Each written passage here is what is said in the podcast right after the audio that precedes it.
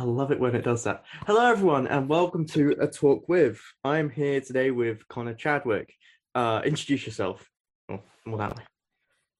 Hello, I'm Connor Chadwick. I'm Overton Audios on YouTube and SoundCloud, and I'm here with Rory. Ooh, that's so, I'll um, introduce myself and just genuinely to begin, how are you? You doing all right? I'm I'm all good. Yeah, I'm all good. I've uh, I've had a quite a decent uh, work week. Um, Hmm.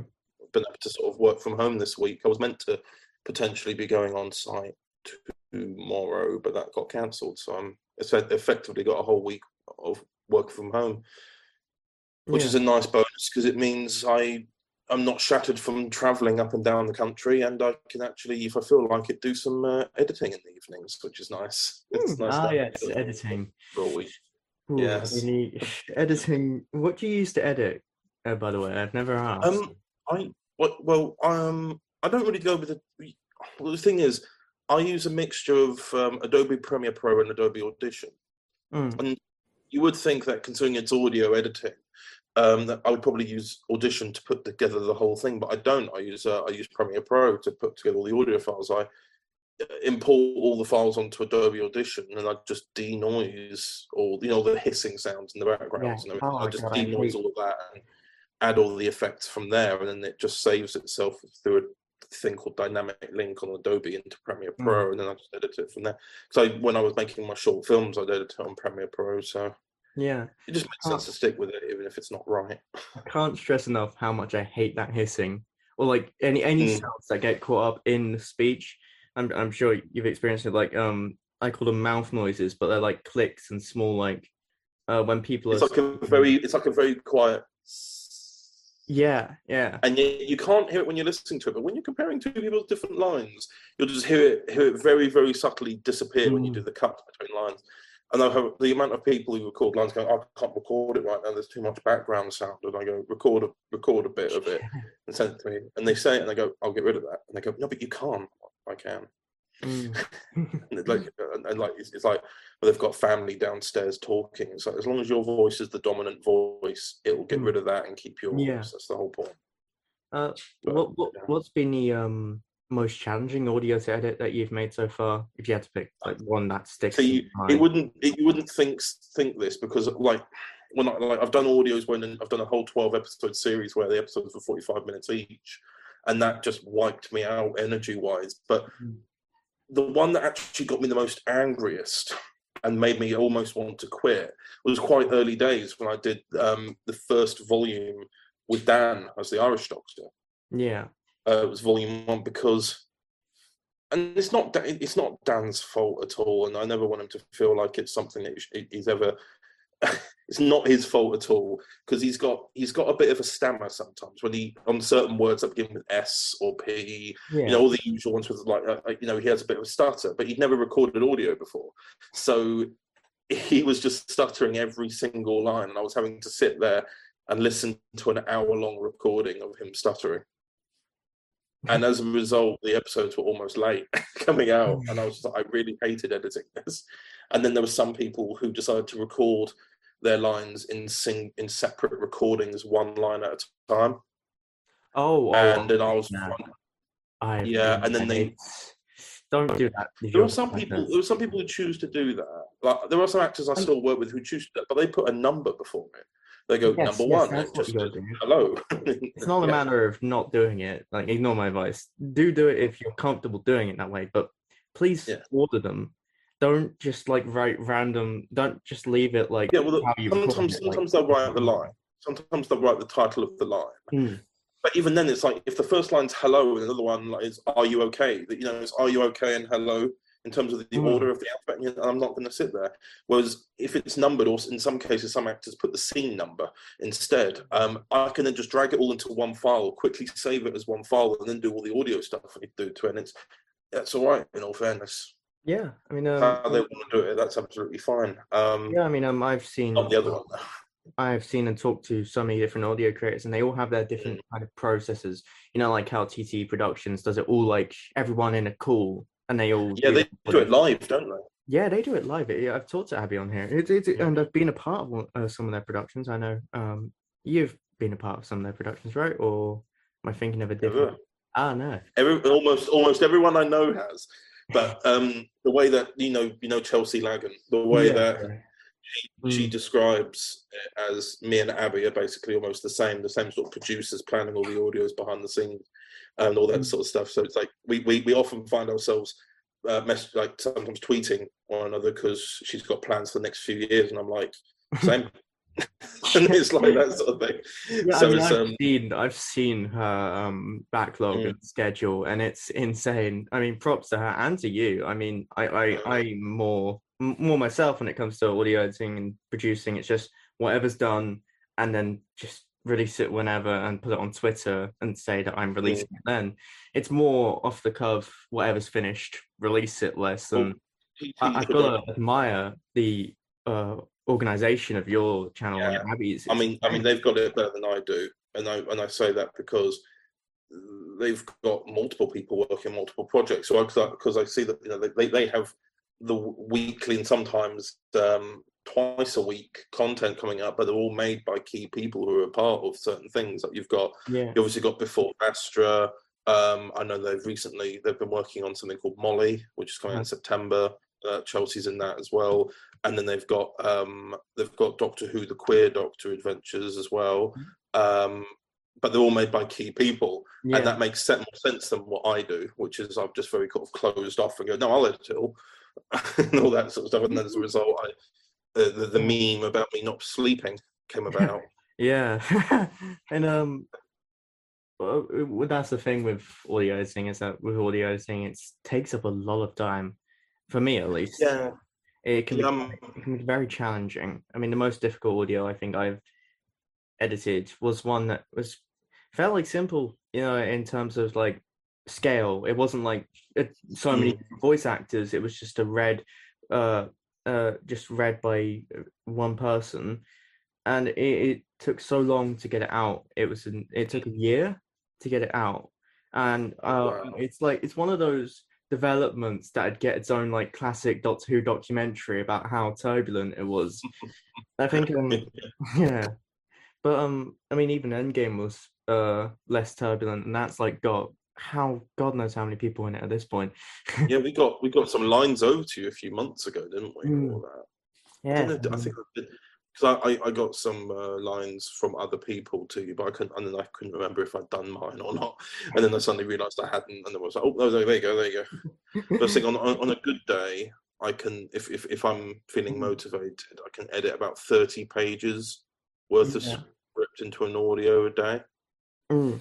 And uh, That just tires me out though. Like I was editing the um the other day, I was editing the Halloween special for you know that the you- well you- you're familiar with the story from the Halloween special a couple of years ago that we Mm. did yeah, where Dan just asked me in September, "Okay, can we do that?" I'm like, hmm, "Well, it's a bit late to be asked me that, but okay." This one we've actually organised properly and got it written, but then Mm. Then obviously Dan's had his wedding on his honeymoon. I'm like, I need the lines, hurry, and he's had to quickly record them, just Yeah. like in the middle, in the mid part between him getting married and him going on the honeymoon. Get them over to it. I've got it edited finally. It's just a massive factory. This. yeah. I mean, uh, and uh, if and or Anya are watching, congratulations on the wedding, by the way. Uh, oh, yeah, um, how how was that, by the way? How was it? Oh, it was it was lovely. Yeah, it was. It was it's it's one of those things where it's like you know you're watching your you're watching your friend get married, and you're like, this isn't a very adult thing that's happening. And you know we you know you know we've always kind of like everything's always remained a kind of nice consistency Mm. um, in terms of life, and then you see loads of people taking it to the, the next stage in their lives and everything. It's really nice to see. Um, we were in we were in the church. We uh, went because uh, Dom, uh, James, and well, obviously Eamon, from New Zealand, couldn't Mm. make it. We went on a little Zoom, and we just had to make sure they were muted and muted our phones as best as possible. And we just put them in the top pocket of our blazer and filmed the uh, thing happen. And, and they and they all showed up in suits as well. Ah, yeah. I think James James was in his. Uh, I think James and Dom were in their Tennant uh, pinstripe blazers, and then uh, Wow. Eamon had got his his suit dry cleaned and everything, and they and they and they stood up when we all stood up and everything like that. It was quite sweet, um, and we all got we all got quite emotional. yeah, we all got quite emotional because you know, well, there was Dan. Obviously, we we we'd seen because we we we it was over. It was on a Friday, and we'd flown over to Ireland on the Wednesday. So we saw him on the Wednesday and a bit of Thursday, and mm. you could tell that as time went on, as it got closer, there's the nerve. He was starting to get a bit nervy. But we all just met. Well, like on the Thursday, we just met up and had a McDonald's, and then went over to uh, B and M and looked at all the figures to um, calm him down. And then on, and when it was like one of those things where it's like it's all in planning, it's all moving constantly. He was driving between doing so many different things, and then on Friday, um, he was stood at the altar, and everything. You know, I mean, when you, you know when it's like the calm before the storm, where yeah. everything sort of goes really silent for a second, and then everything kicks off it was like that. We were all sort of stood there. Well, we all sat down, and everything went silent in the uh, in the uh, in the church, and Dan was just stood there. And it was like that moment where you could see on Dan's face that he's realised all, all the organisation stopped now. It's about to happen. And then the doors opened, and there was Anya in her dress, and he just cried. it was like we were all getting very tearful, but it was one of those things where it was like planning it for a year and a half, non-stop. I mean, it, it sounds like it was a beautiful day. It sounds like magnificent. Oh yeah, it was a very nice warm day as well. Yeah, I mean, uh, yeah. it's the perfect weather to kind of do it around this time. You kind of well, I flew. Um, I, I flew back the next day just because I was uh, I was gone for basically half, I was able to get half a week off work, so mm. I had to come back on the Sunday just so I could kind of detox before heading back off to work and everything. But yeah. what's funny is about two hours after I flew, um, there was a massive rainstorm that flooded the roads.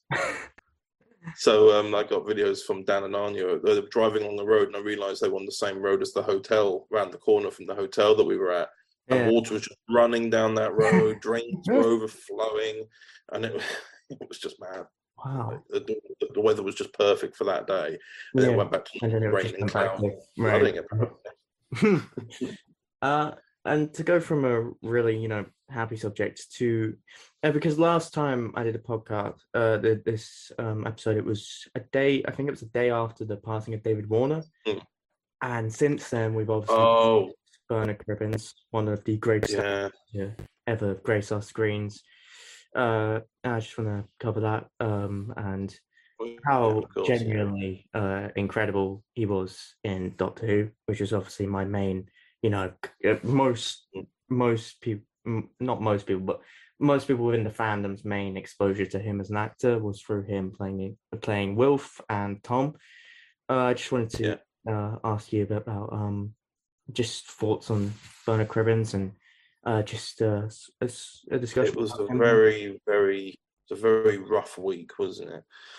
Yeah, because I mean, uh, yeah, you had David Warner and uh, obviously um, at the time I was in like I mean as, as well, obviously we're in August now next month there's going to be another box set with him and we just heard as well from Chris Eccleston he's going to be in the 60th so it's all going to, and, and that's what's going to be something else I noted which was it's going to be kind of bittersweet because we're going to have the the, TV, the televised 60th and the Big Finish 60th and they're both going to feature two amazing actors who died in the same week. Yeah it's, it's weird how the world aligns like that but no they were they, they were they were great. They were great actors and from from what I'd heard from because I I I was working with someone who was at the time in training but wasn't able to go forward with the job in the end. But they they knew people in the Doctor Who community like like you know like Joe Lidster mm. and uh, and Lisa Bowerman and uh, and Louise Jameson, and they got had a chance to hear about David Warner before. Never, no, sadly, never met him, but um, uh, he was telling me some stories about what they were saying and everything. It was nice to hear as well. And then obviously Bernard yeah. Cribbins I didn't realize at first that when I watched the the movies with Peter Cushing, I didn't realize that that was Bernard Cribbins at first yeah. until you hear the voice until you hear the voice properly, and you're like, wait a second, that sounds familiar. And it was mm. just he, he's always got in, in every performance that Bernard Cribbins did on screen, you could always there was always a nice sort of love lovable energy in it. You know what I mean? Oh yeah, yeah, I get what you mean. I mean, um, I think it, it, it's very bittersweet watching the end of time now because you get that. I think one scene that stands out to me and pretty much everyone really is the cafe scene, but also like the one where they're overlooking Earth in the spaceship. I think mm, those scenes in yeah. particular for me, they hit, they just really hit. I think um losing Bernard Cribbins hit me just as hard as losing Elizabeth Sladen in 2011. I don't think, I don't mm. think a, a, a passing is, you know, off uh, knowing someone from Doctor Who and mm. watching mm. performances I don't think the passing of a of a icon has hit me as hard as it did Yeah. with Elizabeth Sladen. I think because I grew up with them. I grew I up- remember where I was. I remember where I was when I heard about Elizabeth Sladen. I couldn't believe it because I was, I, I was, I wasn't even in England. I was in, uh, of all places, I was in San Juan. No, I'm- I was on the other side of the world at the time, and it was I'm, um, uh, I'm it in was for it maddening when I because, was. because of the time differences, though. When, we- Mm, when I was away in another country where we're in a completely different time zone, so it was like the early morning for me, and I woke up and just read it on BBC News. yeah. I mean, I'm in the room where I heard it happen. I'm in my living room. I was right by the fireplace, which is over there. Mm.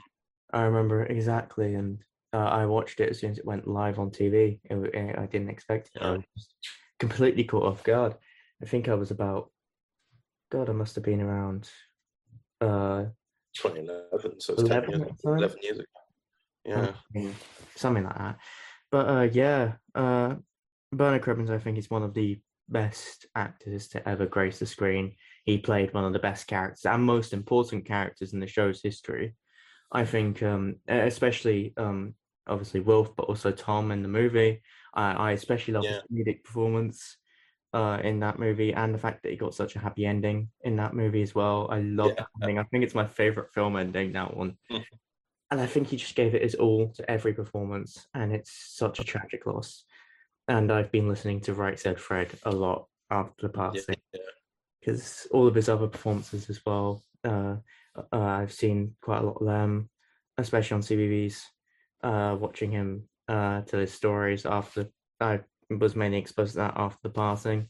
It was bittersweet, and it was yeah, I find myself watching a lot of like, for example, I'll keep watching the end of uh, Partners in Crime.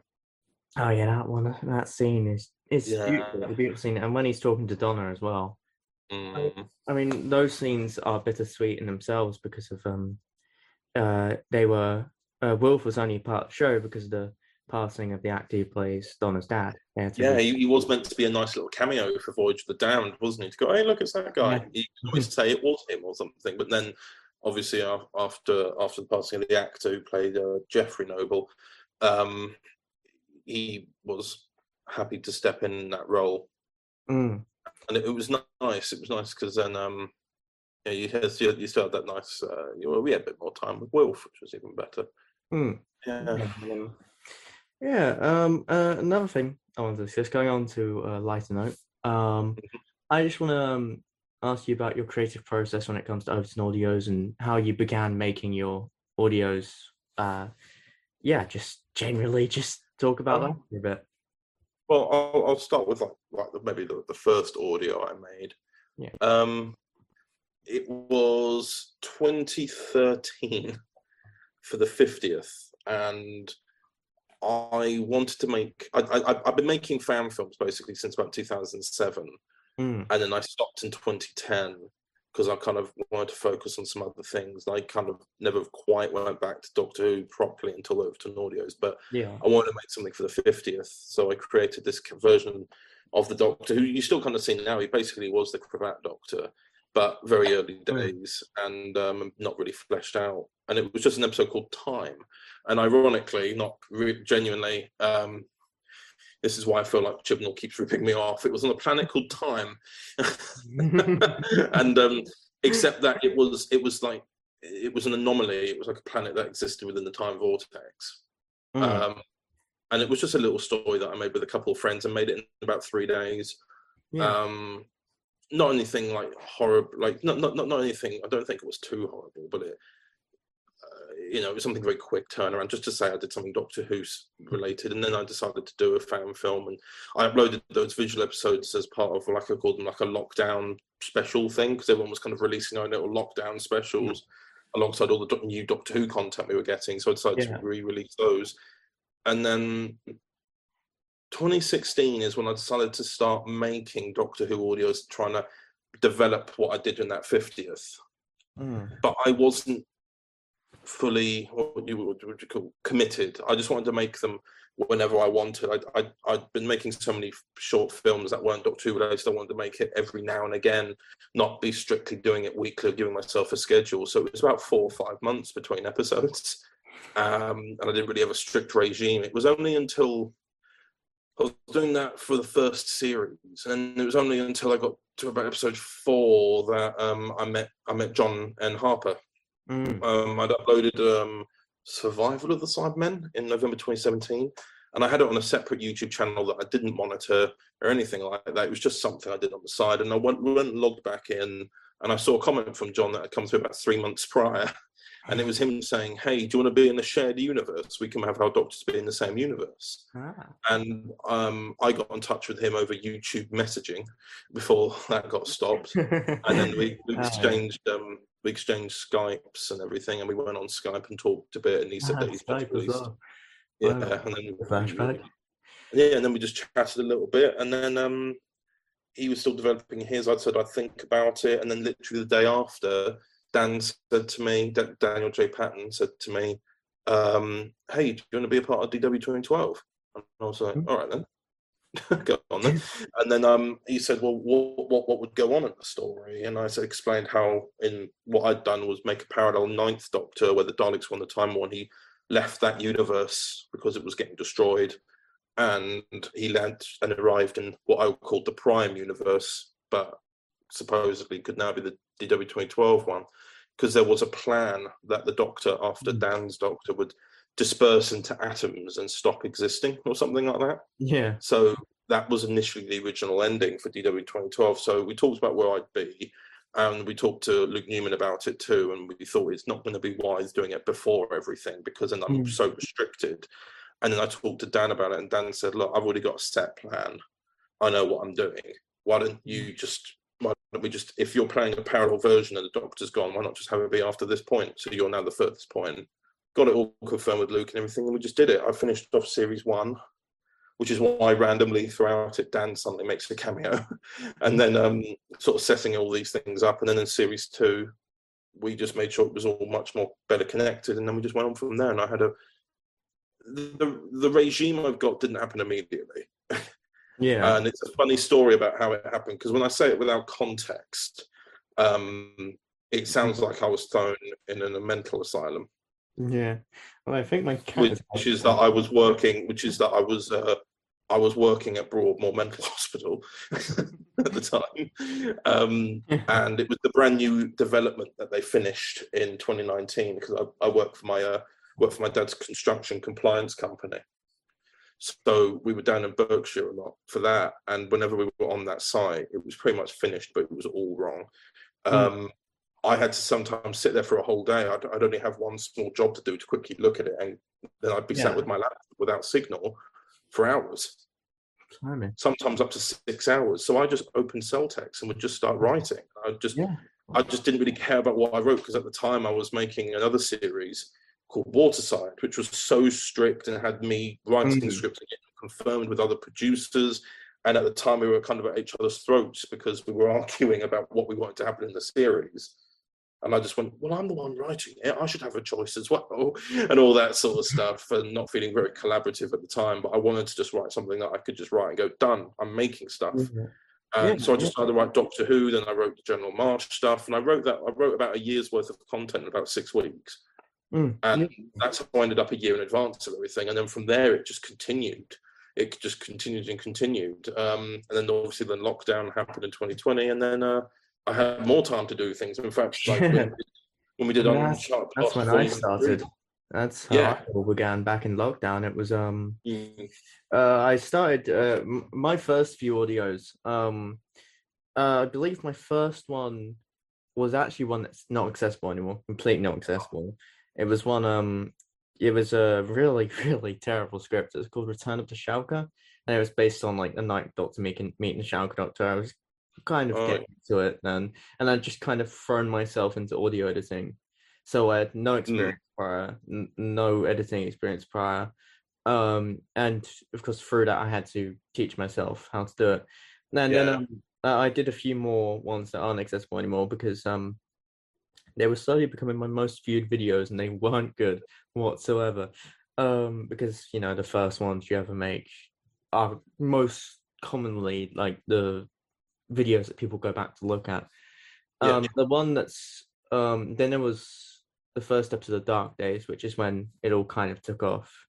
Uh, Mhm. which that one was was was taken down for a while, but that's because I'm redoing it. It was um an adaptation of the Night Walkers, which was the Oh, right, narration, but it was basically um it was an adaptation but done very differently. It was it was um it, I had like the fugitive Doctor meet the second Doctor, and uh, I challenged the writer to include Salamander. It was a whole thing, um, and then um that's kind of where I kind of properly devoted myself to audio editing and teaching myself more about it. And as I continue to edit onwards, you can kind of see the progress through my channel. Although the orders kind of changed now, I've ordered it all differently. But if you watch it upload order, you can kind of see where I was teaching myself more and more up until Yeah. now, where I'm, I, I'd say I'm a pretty consistent quality. I, um, and uh, I really enjoy making them. And yeah, it, it's it, that that's how I got into it, which was just mainly just throwing myself into it during lockdown, where I had the time to Yeah. do it. Um, of course, I've, I'm going to uni later on in this year, so I might not have as much time to do it. But it's also a film and TV school, so I can kind of Fingers crossed. yeah, I can kind of. It, I can, I- I'll I'll still do it. I'll definitely still do it. I'm not dropping this. I really enjoy doing making this content. Um, but uh, there was something recent that happened that kind of stopped me enjoying it, and I would kind of want to pass it on to you because we've discussed this prior, and we uh we've both discussed the situation quite a lot because it is Mm. it's quite a heavy situation, but I'd rather uh, you talk about it more than I do. It's um about uh how Overton Audios has now kind of left the DW 2012 circle. Um, you know, the universe, the connected universe, and how Overton Audios is going forward. Uh, Yeah. you know, because of course DW 2012 is no longer a part of it to an extent. Of course, you've still got the Little Red Doctor story out, uh, Transcending Time. Uh, Dalek, um, and it was it, that was a brilliant story, by the way, um, phenomenal story. But I'd, uh, yeah, anyways, you've mentioned it on your one last thing. You've mentioned it on your own podcast, which people should check out. I'll leave it in the description, and your monthly vlogs, which I'd like to talk to you about after this. So yeah, take it away. Um, yeah, so I can't remember when it was now specifically. Was it July or June? I can't remember now. I really kind of it was about a month ago. About a month ago, I was recording this anyway. That um, I, I decided to leave DW 2012. There was just a lot of things going on in the background that I don't think a lot of people see when they see all the content come out. Like obviously, we all try and be collaborative people and we try and work together with people and we want like, ultimately this isn't just a community of a small crowd of people it's a much lot larger crowd um but there was just a lot of for the past year and a half there was just a lot of problems coming up where i wanted to work with other dw 2012 doctors who a voice that they wanted to work with me um and so we had plans um and then Luke, Luke Newman would come in and counsel them. Um, and that's what, like, for example, the first time I saw this happen was actually in 2019. Mhm. Um, there was a big three-parter I did called Transcendence, and Yeah. it was because I didn't I didn't predict that lockdown would happen, but it was due to come out in April 2020, and I was doing it in 2019. But it was meant to be a celebration of DW 2012 as a whole, because I'm trying to Mhm. I'm sort of making these audios in little weird phases kind of Yeah. thing. And this was at the end of phase one in a way. And I thought it'd be nice to have like Luke, Dom, George, um, and then obviously all the other ones that I work with, like North, like Nathan as Northern Doctor, uh, Pete Adams as Young, or James M. Dean, whoever's playing him at the time, um, and then obviously myself and Dan. Um, it was just oh, oh, we just had this idea to bring everyone together and have a real big story and I didn't know about this all this whole uh, approach about having to ask someone else permission for someone to be in something. So I just wrote the script and I sent it to Dom. Dom recorded his lines, and it was due to have Ben Walden in as Tommy. And then one day they were filming. I know what scenes they were filming actually. It was the scenes with the biscuit tin outside the house when they were chasing the time flies in series five, Yeah, episode one. You know when he runs out and everything, and they run, running around. It was that day and they're filming that that I messaged Ben again and because it'd been about three weeks of him saying he'd do it soon. and then um uh he then mentioned it to Luke on the side going, Yeah, I've got to record these lines and then that's how Luke found out about it. It wasn't something I was trying to hide. I didn't know that it was going on. Um yeah, There we go. It's getting I very mean, I, dark. I But, encountered um, a very similar situation for what happened in Endgame, of course. Um, because of course Mm, it's it's quite a similar like scale celebration of all fan content from everywhere around Doctor Who, the Mm. fan multiverse in a way, and it, it, it kind of um Yeah. verses and universes, and then um I I got uh George and uh, a whole lot of other Doctors involved, um, and it was specifically the Blonde Doctor content and stuff like that that he wouldn't allow, and it was mainly based on him having the rights to the character uh, doesn't rights to- the doctor. That was his wording. Um, mm, he sent me that at 4 a.m. I I know you mentioned this on your uh, on your podcast. 'cause, uh, Yeah. you mentioned dog ballot and everything, and that's uh, it's Yeah, that, but that but that was just the first example that we'd Mm. experienced of Yeah. that, which was well, it's now nearly four years ago, and he was threatening uh, to kick me out and everything, and I just said, look, I didn't know that it, there was a plan. I get that you know we all have plans, and Luke is working with Dom on it, so there's probably a predetermined plan. But I spoke to Dom, and then Dom wasn't aware of this either, and they just made Mm. things a bit messy. Um, and that that was a that was a while ago, but it was more recently that um, we'd made talk, the Tortured Rebirth volume, and I think a lot of people quite liked it. We we weren't Yeah, really yeah, hard it's to try to get it done, and it, it, it all came out and it was well received. And then we were thinking, right, okay, let's we, we know what kind of people we hadn't really started working on volume two quite properly yet, and we because we wanted to see and make sure that everyone was happy or not happy about something, we could change it. then we knew what we were going to do for a second volume, and then Luke just came in and cancelled it Mm. and just said that continuity is too difficult to manage. But I'm the guy who managed the continuity for him. Yeah, that's the I, thing. I, I had I, I've got this massive Excel uh, timeline all written up uh, for him, and um, and then there was this whole thing that came out about him actually gonna. I don't, I don't even know if I've mentioned this before, but he was planning on. Um, he's apparently planning on killing off all the characters from Rebirth anyway in series five, yeah, yeah, and but hasn't told any of the people that either. Yeah, I've I've, I've So there's just about the, that. so that that's where all this confusion came in. James and Ben were like, "What? Sorry, we, we made these characters."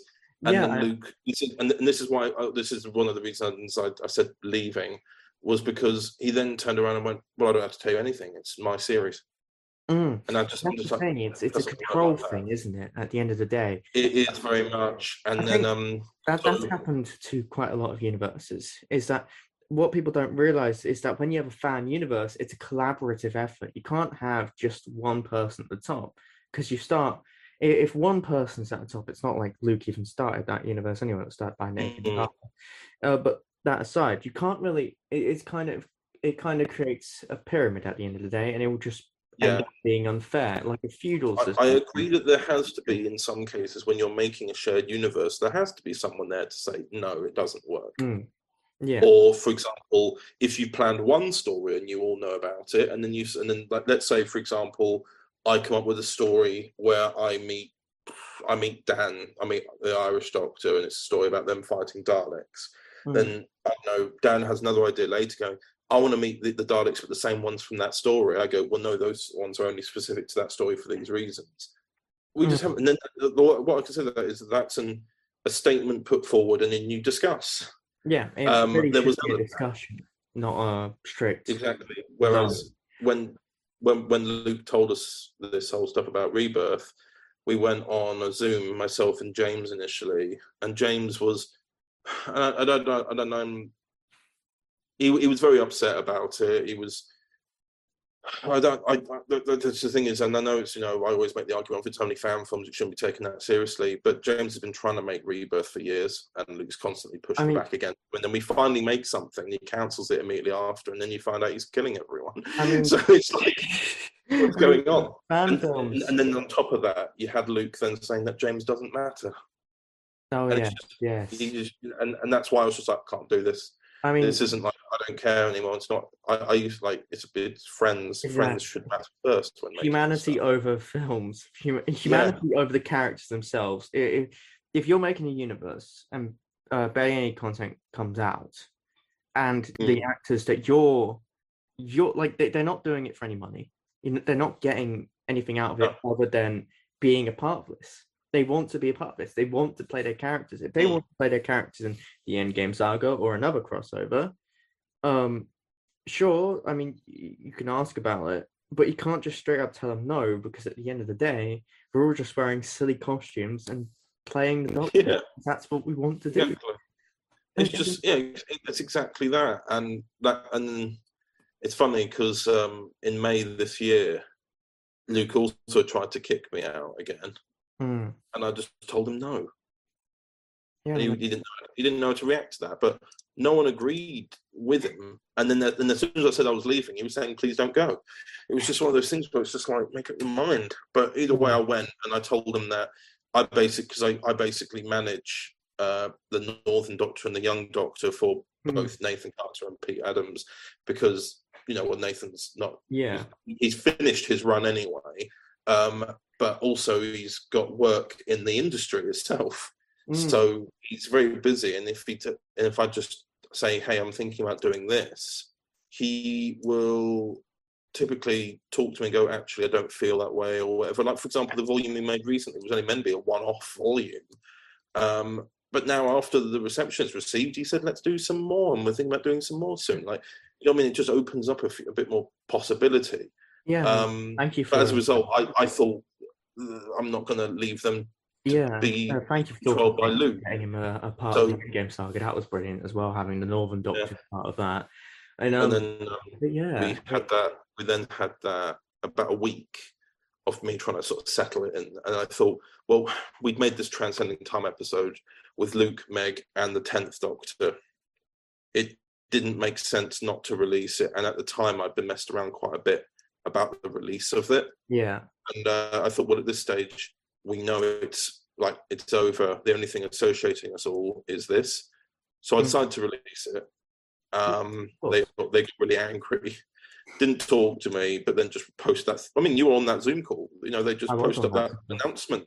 I mean, yeah, yeah. Um, I was on the Zoom call. There was no coordination for that announcement, none whatsoever. We were playing Minecraft at the time, and you were completely shocked, as was everyone, that it had been dropped. There was there, uh, there were plans to um, do a coordinated move. Yeah, well, yeah. There was there was a plan to because there was a plan that I was going to appear in, a, in somewhere in live action, Mm, and actually that was going to be something that would explain how this works because the problem is i've made too many stories within this canon. It's impossible to decanonize everything i've done. Otherwise it's like in the same way that what luke's statement did was at the cusp of dan anya's wedding they got a flood of messages. Are you canon anymore? Yeah, because half of the half of dan's era is on over to Nautilus. exactly. That's what I was thinking. I even left the comment at the time, and I kind of, Yeah. and then there was the live stream incident, which was that night yeah. where um, I kind of pointed him out on it. Obviously, I'd run by A lot of people were when they made that statement. Yeah, I yeah, was I- surprised. like I ran. I was surprised and humbled. I, I ran by. Yeah, I was surprised and I humbled and flattered by the amount of people Yeah, who'd come forward going, "What?" yeah, exactly. And then And, they, um, it was so out of the blue. and then, yeah, um, and then uh, I was in the we were- we were in the call at that time, and um, you know, I was dropping messages, just asking questions, pointing them out on why this is wrong. It's it's like it's not hate. None of this is hate. I I don't hate CW. he branded it as that. He branded That- it as that's what he branded it as. I don't hate them. I want them to improve. I want them to, you know, I want them to be better. It's not a matter of, you know, saying, oh, you're wrong, you're unforgivable. It's a matter of saying, well, this is how you can improve towards people. This is how you can be a be- be better in this aspect. And uh, it, I think it's also a matter of, I, I, I, in in the community, in the fandom, a lot of people who've been doing it for a lot of time have a big platform, a huge Yeah. platform, and nobody. And if you know, if stuff happens behind the scenes, and if they've built up this platform over sometimes, some people can kind of be defensive even though they don't know everything.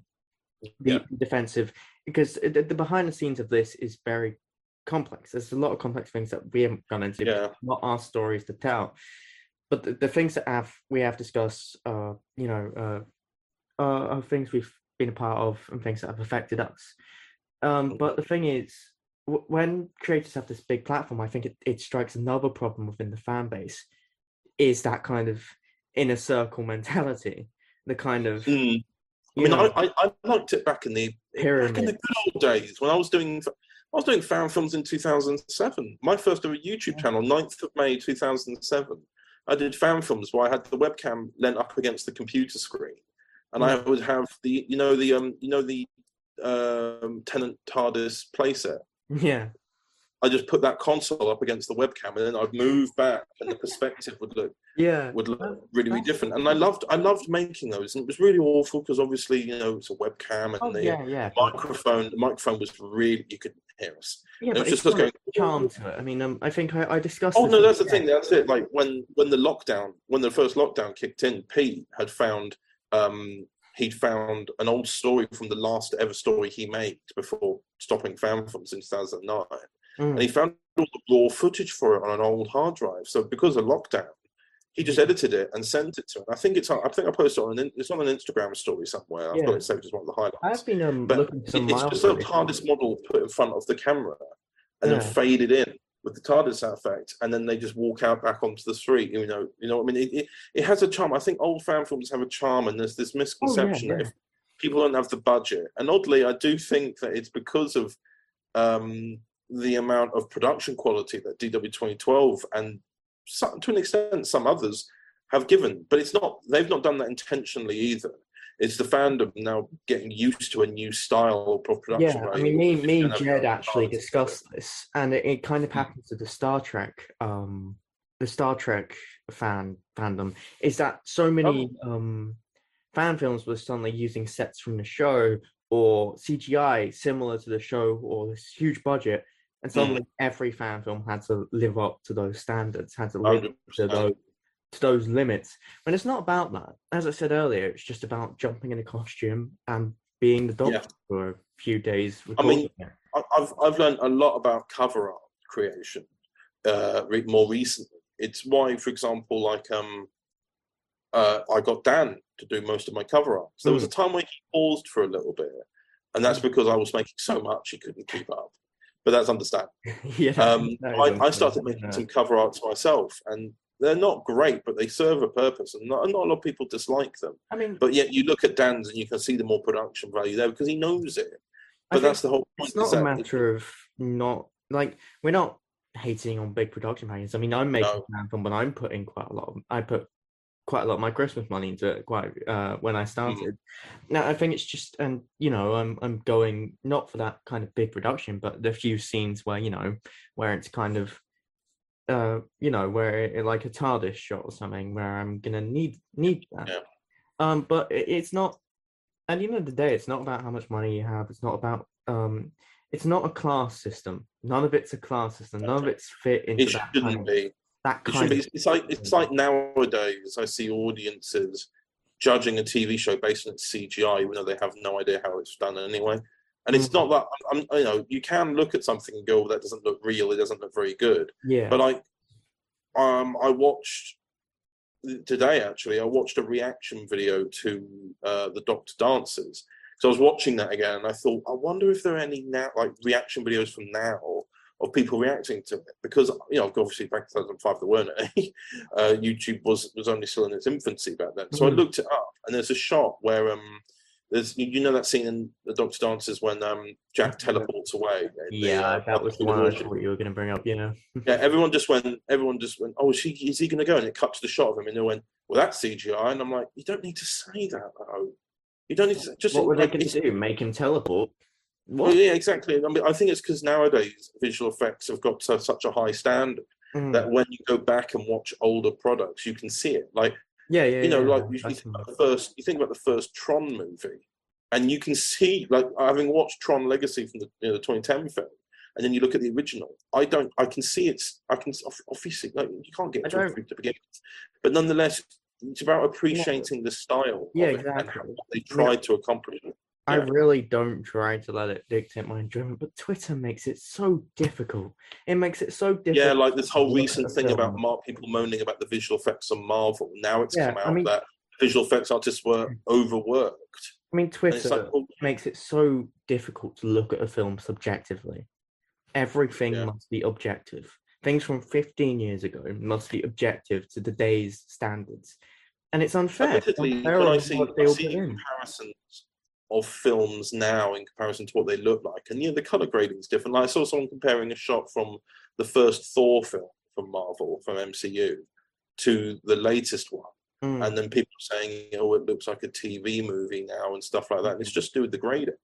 yeah, Um, that's that's all it's about, really. exactly. Um, but it, it also serves the story. But nowadays, I'm I'm not going to get too political on it. All I'll say is, I see a lot of messages saying you shouldn't judge people you don't know their story, and then I see the same people judging other things, yeah, and I'm just like, I can't stand it. I'm, I'm, I've recently done I made an Overton Audio's Twitter because every, everybody else was kind of like I'm seeing like, obviously when um Chelsea's uh, tagging TT Productions, I'm like, why why am I like? And then it goes and then on her bio it says she does stuff for Overton Audios, but I'm the only one who doesn't have a tag. I'm like, I, I should probably make one, and then it would probably be good. And as a result, it has kind of it has helped to the, the Yeah. followers have risen. Quite I mean that that's how I advertise. That's how I started, and that's how Mm. I gained my. It, it, it's a great thing because like a lot of YouTubers, they use TikTok, they use Twitch, they use every other social media platform to. Chelsea wants me to make a TikTok and make some of the audios that I make, uh, like lip sync to them as as the cravat Mhm. doctor, and then she'll duet them as Julia Breslin, oh, and like we'll just I'll, I'll I'll, like get the photo of the TARDIS and like green screen it around me, like stand against one of these white walls behind me or something, and just in full costume and mm, mimic it or something. But I don't even know if I'd be able to keep Think- up with my own words because I'm not really a visual actor. Here's a question. I mean, about visual acting, but uh, would you ever Mhm. go back to doing uh, fan films again? Would you? Because I know you were, Um, you were in a few. Uh, It has been something I've thought about. mm, Like somebody asked me this a couple of years ago, and they said, "What would you do?" And I said, "Would you make new cravat stories, or would you remake the ones that are currently out?" And I thought, I'd probably, for example, there's one that the one I loved making, even if in audio, is it's, it's called it's called the, the Doctor Calls, mm, and it's a adaptation on the play, uh, the 1888 play, and Inspector Calls. That is my guy- favorite play of all time. Mm. It is. And all, all I did was adapt it because Inspector Goole is a go- is meant to imply that he was never there. It's So the doctor, I, I loved, I loved that story, and I just sort of Oh, wrote in that the doctor shows up with I two other say, I did- detectives that are his companions. I did an inspector calls for my GCSE uh, a few years back. Mm. Studied it for two years, and I was enthralled with that story. I did the same thing. same thing non-stop. Like uh, thinking about the inspector being the embodiment of guilt, the political connotations of the story, the political backstory, Mm. um, the cla- how it covers the class system. It's genuinely, and I like easy Yeah, I mean that. I mean that one was a difficult one to adapt. It was a very good, very difficult one to adapt because because well, you know the story, there's Yeah. very deep adult themes in there. To which I, I had to turn to a couple of people and actually ask, is this appropriate for Doctor Who? Like you know, uh, for example, there was one of the one of the characters who had um, And, and Not- what are you talking about on the well, you know, it's like do, do I use, for example, hopefully you know what I mean when I say do I use the R word? Ah, oh yeah, yeah, the Doctor Who. I, 'cause I Yeah. like it when Doctor Who. I like exploring the idea of adding maturer themes to Doctor Who Hmm. because I, f- I think not because I'm, not not that the Doctor or anything should be outright swearing, but those sort of themes where um like you do talk about things that you know do happen to people. Yeah. I to mean, um, address them. and as fan series, we can kind of take it to levels that the show can't. Well, yeah, like like for example, in the end, I ended up just Huh? having the, the the responsible party. I ended up just having them say that um, what they did with the person who was deceased was not was not consensual, Mm, and that's as far as I ever went with saying anything like that. And I thought because I was trying to think of the balance of, and I wasn't trying to treat it like real Doctor Who, but you got to think of the balance of if you put in Doctor Who fan film. A, some a young a, a child's going to end up the child's going to watch it. You kind of have to. yeah, you don't want to turn around and start like throwing out words and teaching them like those sort of mm-hmm. things in a Doctor fan film. Oh, so yeah. saying that, like, you know, it, it, even though even using, you know, like I, I try to think about like when I, like, because I watched Doctor again, I watched Doctor Dances again today, and they talk about being a single teenage mother in in the 1940s, and there's something I know that I noticed happened there because I've watched it in years that I didn't notice as a kid, which was it cuts to Rose having an actual kind of understanding reaction to it. and you never really thought, and I never really thought of it, but she she grew up on a council estate where that was probably things that happened. Mm. She's probably seeing it as this is like what happens at home, but in the past where it's really really looked down upon even more. Like she she Yeah. was, un- she was you could see on her face she was completely understanding of the situation. And it's something I didn't pick up on as a kid. So that's what's why I was trying to find the Yeah, balance between that. I do love that. true to the story. how they how, how you can kind of weave something in that you won't understand as a kid but you understand as an adult It- it- it- Exactly. Like the, uh, the RTD era was actually filled with that.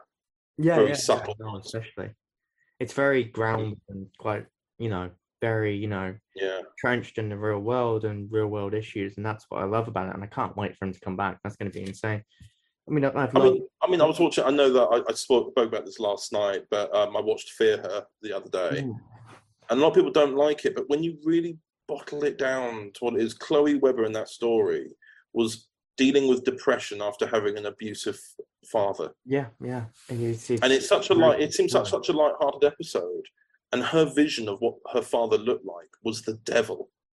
Yeah, and it, Like- I, I do like that story. I don't really see anything much wrong with it, um, personally. Um, I would also attribute kind of similar, a similar mindset to Love and Monsters, which has kind of become my brand now because I Mm. keep on defending it and saying how much I love it at pretty much every opportunity because it has become my brand. But it's a very camp, very happy episode but you can see elton elton's dealing with a lot he's dealing with the loss of his mother as a kid and he's fixated on the doctor all of his life because of that and then you get to the moment where you find out his mother died. And it's Oh. weaved in beautifully. And like how he finds people uh, who have been through similar traumas throughout their life.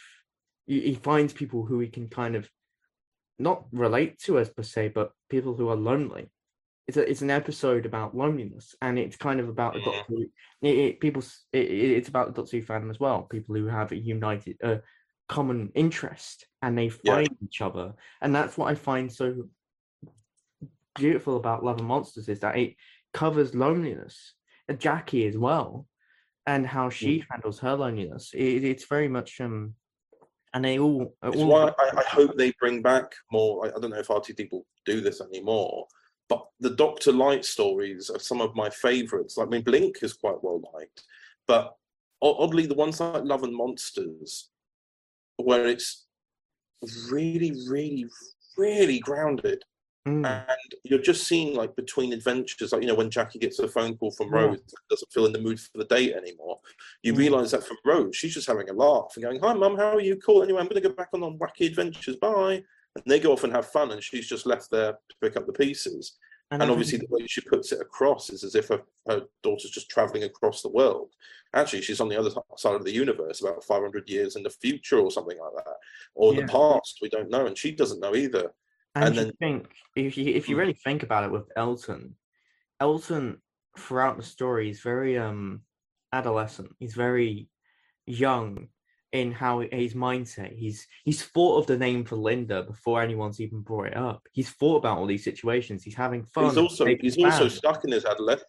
exactly. He's and also it's stuck only- in his adolescence and it's throughout of- the episode Mm. he comes to terms with his mum's death and he realizes what he's doing throughout isn't healthy like he- he- when it, when it was just him and his friends but when victor kennedy came along and suddenly he's taking advantage of jackie suddenly he's Yeah. using her to find out more information and he's treating it like a game like a secret mission but it's only when jackie calls him out on it that he finally snaps and he finally kind of grows up a bit and then he stands up to victor kennedy yeah. he finally asks out Ursula. I've just realised that you've got you've made a weird correlation between um like because I was about to, I was just thinking about how um yeah like like when you see his adolescence like he's not been allowed to grow up since the night he lost his mum Mm, but then also Victor Kennedy comes in and makes it like a school with yeah, home yes. literally with homework and they're all going oh I don't like homework and all Mm. this sort of stuff and then things start to get really serious and really adult really quickly and he's got to do some growing up quickly and then he realizes that you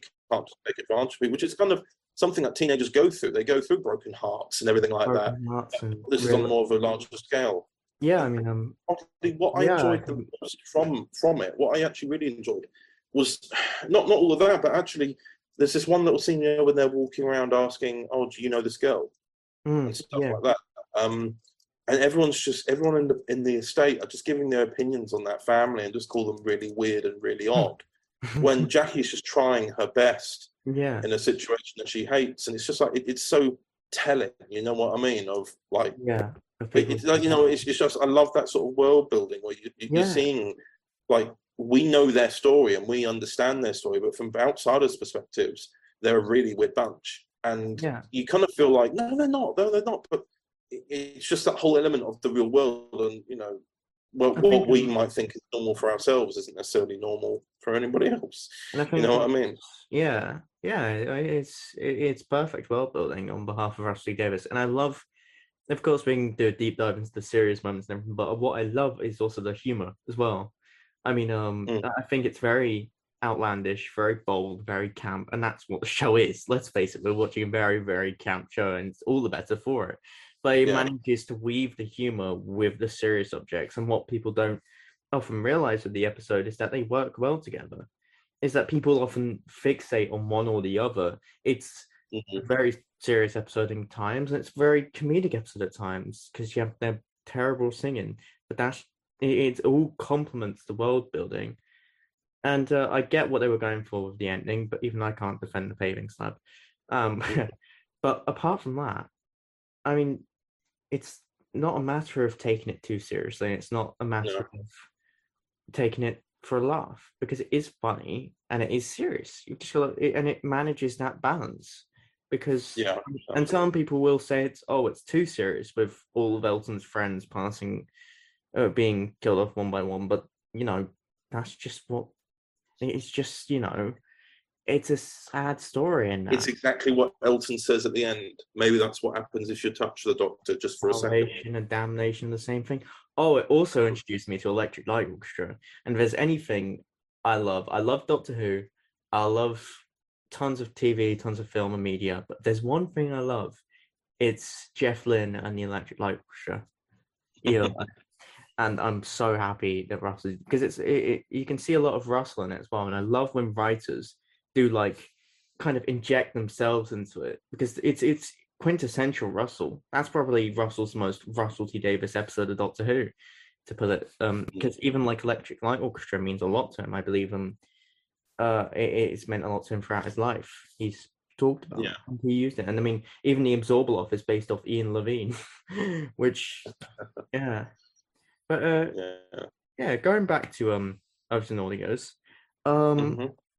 of course we've we've talked about you getting into it. Um, what's uh in the future for Audios? Because of course we've talked about the DW 2012 divide now, uh, but what's what what can you tell everyone that's kind of coming up for Overton? Because you've recently released Dark Universe as well, which is the first of yeah uh, uh is it a trilogy in the first set? Uh, no, it's still four episodes. It's, it's Four only two volumes of four, though. Ah, yeah, yeah. Okay, no worries. Um. So, so, uh, as I was saying, uh, what um, what can you tell us about the future of Overton Audios? Because of course we've um we've gone over the DW 2012 um split, which I'll cover a bit more in a second. But what can you tell us? And can you tell us a bit more about uh Dark Universe? Because that's obviously your most uh, Mhm. recent release, uh, Dark Universe One. Yeah. Um. What What's the future for Overton Audios that you can obviously spell? Okay, no worries. Uh, well, I'll start with Dark Universe then. Um, Dark Universe was initially actually meant to be a special fifth volume of Uncharted Past because um, we initially saw Dan's era as two halves. But I said to him, I really because we we'd done like a little volume called the Federation War, Mm, and in one of those episodes, it's the Irish doctor by himself mourning the loss of his companion and son. Um, and I listened to that again, and I thought, imagine a volume where every, like there's a, the doctor at his potential lowest, you know, yeah. and we were talking about it, and then Dan said, "Well, no, Uncharted Past is the the Chase family, and Fractured Timeline is the Maggie May story. So there has to be a middle one." And then we thought, "Well, okay, we'll make it a trilogy, but it's not a long trilogy. It's not the same length as Uncharted Past and um, Fractured Timeline either. It's somewhere in the middle where basically it will have roughly almost the same amount of episodes as Fractured Timeline."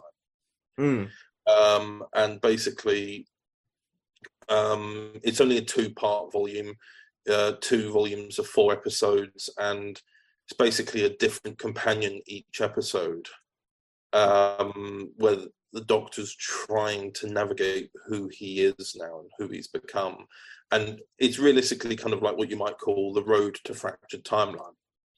Mm. Because when you get there, he's like he's already got his regeneration error by this stage. We start the episode off with him dreaming about meeting the Oracle in the prequel episode. So this takes place between the series one prequel and the series one episode one. Yeah, yeah. And, um, yeah, it, it's just him having his regeneration error. He's te- technically mortal, um, whilst he's grieving and suffering. And we've got obviously we've got the villain called Brax Chen, who uh, has the ability to change reality rather than time or timelines. The example of that would be if I if I decided he could change like he could change reality to say I wore a red t-shirt instead of this blue one. Yeah. But it wouldn't change the event that happened, if you know what I mean.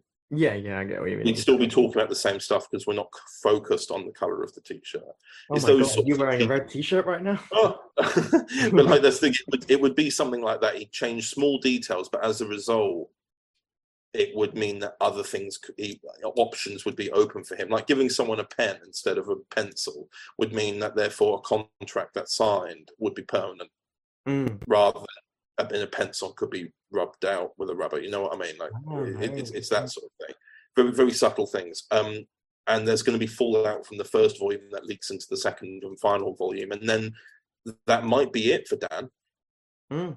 because Yeah. by the time it comes out, I think at least some of the second series will have come out, and we were very clear about the fact that, um, like, we wanted all of all of the Irish Doctor audio stuff to be out before his final episode because he's very keen on once he's done, he's done. Yeah. Uh, is kind of sad. It's kind of sad because um, there was. I'll, I'll say this, and I won't say who it is or anything, but they recently filmed the post regeneration scene for the person who's after Dan, Mm. and it was everyone got a bit tearful about it. I saw photos of the person in Dan's costume uh, on the TARDIS set, Hmm. and you're just like, you're just like, wow, Wow, that's like fine yeah. because it's taken him 10 years really he started it in 2013 then Yeah. there were little breaks in between before his series properly started filming in 2017 I'm gonna. fractured timeline basically acts as the timeline of dan and anya's relationship now marriage you know it, it develops more and more and you know you never i mean that's i mean the way it would end i imagine would be like because i mean how much it would be complete poetry wouldn't it if uh, the series ended and then as soon as as they were coming up to the ending of filming Arnie was suddenly pregnant you know what i mean it'd be like Yeah. then then that is like a true timeline of they'd only been together a year It's halfway between series one and two, they got you know the gap between series one and two, they got married, and by the end of series two, their family started. You know what I mean? That would be lovely, That but be so no no pressure to them. No pressure. but um, but no, in terms of the future of Overton Audios, we we had to. That's why before you know Luke and Meg announced it on Twitter, I had to sort of figure out what we were doing because of the continuity element. Mm. But the fact that I've done stories where Luke is in my stories and he considered the Transcending Time episode that we released canon, but it's made by me. And Mm. there are references to my era in it with certain with, because the Daleks are in it, they reference my era. Yeah. So it's like, okay, um, how does this work? But they consider it canon, so therefore I do it. You know what I mean? It's, it's a silly thing. I know that I know that. obviously we Oh, always It's to- completely understandable because Mm. I think the thing is, if you're creating something, if you're creating a series or redoing a series in this case, Mm. and then you suddenly start changing things that are going to affect other people's work, you should think about the responsibility you have. With great power comes great responsibility. In other words, you know, Yeah. you, you have the power to change things, but you should really ask, who else will I impact by doing this? Um, Uh, yeah. yeah, I think that's just Luke was Luke on that. Well, we call it the cursed live stream, I think. But on that live stream, Luke and Meg were quite understanding of the scenario, and they said that essentially everything I've done, from everything like any other DW twenty twelve doctors that appear, um, they're still canon to me. Yeah. It's weird. It, it's weird because when you describe it, it sounds like Luke left. Yeah. That's Yeah. what's funny because he's going to do his own thing. Meanwhile, I'm going to stay to the continuity that I have. He's going to, you know, he, he- it's like he's gone off to do his own thing, and as a result of this split as well, he, he's gone. We've gone from DW 2012 having seven doctors to now having three, and Mm. only two of them are active. Mm. It's like that's a And massive, huge are shift. The Uh, blonde. well, the three, uh, the three not would the- three that are left would be Luke, Dom, and Dan. Oh yeah, Luke Dominant because But of course- Dan's obviously in his own bubble anyway. I don't know what they're thing. planning for the blonde doctor if they're recasting for that, but Oh, um, there is a plan. There is a plan, but it's gone horribly wrong as of today. yeah. uh, we got a little, uh, yeah. There's, uh, there, there- there are things always going wrong, but um. No, it was um, what what happened was there was still this discussion about ownership, and George had actually left in January or Oh, yeah, February. that was, um, was he very left he left a long time ago but we were still making stuff with him and Yeah. we, and like we we like overton audios are still wanting to i say that like i'm not overton audios but you know like we we've discussed this because obviously you yourself and jed put out that tweet that you're working on blonde doctor stuff that was when the and- live stream happened because that yeah and then um, um but then of course george and i also want to do some blonde doctor stuff and we've come up with something which is leading into what Mm. what i'm what i'm kind of doing like i'm, I'm without realizing it i've realized i'm kind of doing a weird time lord victorious kind of thing but Yeah. it's basically the Torchwood rebirth volume that we made actually has set up this divide really really well. Because we had it's called the i'm calling i'm nicknaming it at the moment like the nexus saga. And it's not going to be horribly long. It's just going to be a few key stories about certain elements throughout this this universe that explain a few things like how there's a nexus point in rebirth. Um and we're going to explain like how torchwood has now evolved as well we're going to it's Hmm. no longer called torchwood rebirth uh because luca came up with the title rebirth so we didn't want and, to bother him, um, and we wanted to push forward. So we're just calling it Torchwood Nexus, and we're doing a couple of stories with Blonde, which will explain how both of the versions that we're all going to do are different. Um, yeah and, and it was it was really through the blonde doctor stuff um well working with people because I, I in the endgame saga i ended up working with pretty much everyone involved behind the scenes pretty much Mm. at the end of the day and that was when i kind of it was when luke messaged me at 4 a.m asking me not to use the characters even some of the ones that he was recording. yeah, I, I, that still doesn't, that still doesn't sit well with me that he contacted you at I mean, it 4 was a.m. It was uh, evident Con. he hadn't even watched them, hadn't even watched Endgame Part One because he asked. It- It's about- funny. It's funny because he was telling you these things. Um, I mean, he asked was telling you these Purple, things. and yeah, Dom but recorded it was funny. him, and he's recorded all of his life. Yeah, that, that- that's exactly what I was going to say. Like he, he was saying, "Oh, you don't have the right." It's like, Luke, you were there. And What's that- going on? the thing. When the live stream happened and he began vilifying me, it was very. I didn't. I didn't really point it out, It's, but it's really, it's, it's really sad that it was really demoralizing, and I suddenly started to feel really Yeah. down. Um, Well, it like, was a case of it was a case of it, it was he was gaslighting you and George in that live stream. you know, he, he made me and- feel very kind. It wasn't really depressed as we said, but I was very sad about what I do in terms of the Endgame saga, and I even put out a few tweets a, f- a few weeks ago now because I was I I just gone skydiving a few days before, and I was having a crash, basically, pretty much. Mhm. You know, no dive, pun entirely intended, but um, it, it was kind of like, and then I started tweeting about the Endgame saga and realized, hang on, all I can think about here is the drama related to the Endgame saga. All I think about. I mean, my, I mean, I mean, we, we spoke about it very briefly, and my view on it was they recorded it. You should continue to use it. They didn't. exactly. There was no payment involved, no contract signed. I mean, exactly. I mean, but um, you know, I, I started putting out an announcement, stuff like that, like, oh, there's been some creative differences and such, and it was fairly obvious I was talking about what happened to Luke and Meg because the live stream as well. Like, and then I deleted those tweets soon after because I felt like it was a bit too soon.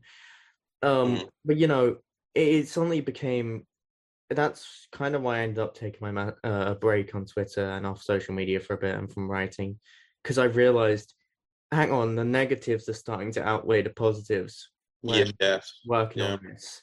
So it's I took a Well, break. we've, we've, we've had, well, I would like to say we've had a, a quiet couple of weeks. It's just that it's moved on to somebody else instead yeah. of Luke, basically. But I'm, um, I'm no, I mean, better now. Luke's taken a break as well. He's taken a break as well. He, he, he, he decided to release Vengeance of the Bloodline in the end after, you know, annoying everyone by cancelling it.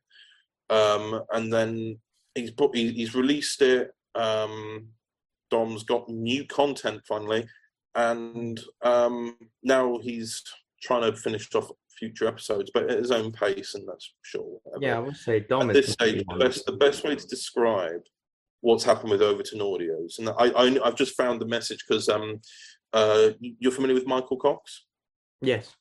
voices Yes, the am. First Doctor, and uh, does Yeah. and also voices the War Doctor in some cases as well. Yeah. Um, he he very much is. He, he the comments that he writes in my audios are so well written I've And, seen them. uh, They're, are very. they're lovely and and he's such a great supporter of what i'm doing and he like he, he he messaged me privately over facebook and just asked if because he'd listened to the podcast the overton audios podcast where i'd explained this all and i realized i'd actually said in a one liner explained exactly how continuity works i've been kind of explaining it really convolutedly but the best way to say it would be with the continuity for overton audios is imagine dw 2012 the universe as a whole but there are Overton versions of it. That's it. Sort of like what we're doing with Blonde. Yeah, yeah. I, mean, different um, versions of that. I don't want to talk too much about what we're doing Bond because obviously there's no, no, of course, of course, of course. You know, That's- um, that is going to be revealed in time, of course. But for now, Yeah. it's very kind of. Uh, I'm planning on doing a video with some of the group that are managing it, but at the moment, that's all very kind of in the works. And that's fine, yeah. uh, but yeah, I think um that The live streaming The future's looking bright, though. it is looking bright, and um I think to sum up all of this in one in one kind of sentence, um when creative freedom is overshadowed by creative dictatorship, it doesn't become fun anymore. It doesn't No. become fun for anyone, the voice actors.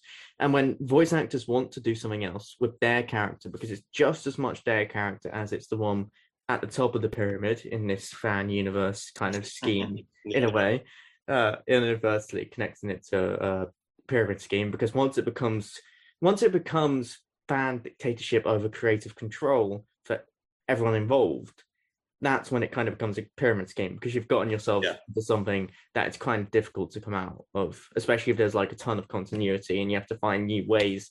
But you know, it, fan creative freedom is such a it's the backbone of this community. It's the backbone of Doctor Who itself officially. And once you suddenly start dictating everything, Doctor Who is a limitless show. If you're dictating a limitless show to the point in which nobody can do anything with it, n- no voice actors can take their characters Yeah. what they want to do. I mean, when Show, show's always been riddled with continuity problems. exactly. Um, I mean, obviously, if you're watching things concurrently, because in some cases there are going to be doctors happening at the same time that are thousands of years apart, it's more obvious to notice those things. But with, for example, um, I still I, I still find myself referencing a lot of what Nathan did. Like we've we've got like um like I, I, I constantly and I obviously ask him about this before I do it, but um I always I always love using Carpathia, for example Yeah. because it's a planet about to explode. It's like that's a perfect countdown. So there's an episode we got for Mastermind Volume Two that's coming out in the new year, where there's where the master's trying to get something off the planet, but he's got a limited time window to do it, and everyone's freaking out and running. Um, Yeah. Did you ever watch? Um, I don't know if you did. There was a, a series that only ran for one season in 2011 on BBC One, and it was called Outcasts No, I haven't seen it. it's like mine and Nathan's favorite series, and it was on the planet. It's, but it, it it sounds really generic. It's basically people who've left Earth because Earth was getting uninhabitable, and they went to a new planet and named it Carpathia. So you can tell that me and Nathan really enjoyed it. Um, it and it was it was basically about the politics of starting a new society, yeah. and then you had beings, you had like a kind of beings that are not really people who pre-existed on that planet and were like, you're you're actually invading. and it Mm. was a really interesting concept. Um, but it only got one season; it just wasn't really well liked, and Yeah. it's something that I've thought about adapting for something within the Doctor Who universe, where I don't know, like Daleks invade one planet, and you just see the survivors travel to another world and try and rebuild, with the fear that the Daleks are going to come after them or something like that. I mean, but then again, that, I mean, that might not come out for another four or five years. I've got stuff planned weekly until 2025. Jesus Christ. Mm. And I- I've got some backlog, but to have that backlog, uh, good luck. Well, Yeah, look, look, well, that's the thing. That's that, that's the thing that's been really lovely too through making these audios is meeting people and actually engaging in the community. As a result, when I made my first podcast, I just said, if you want to write something for me, just tell me. I'm, I, I've I've got such a huge list of stuff to do.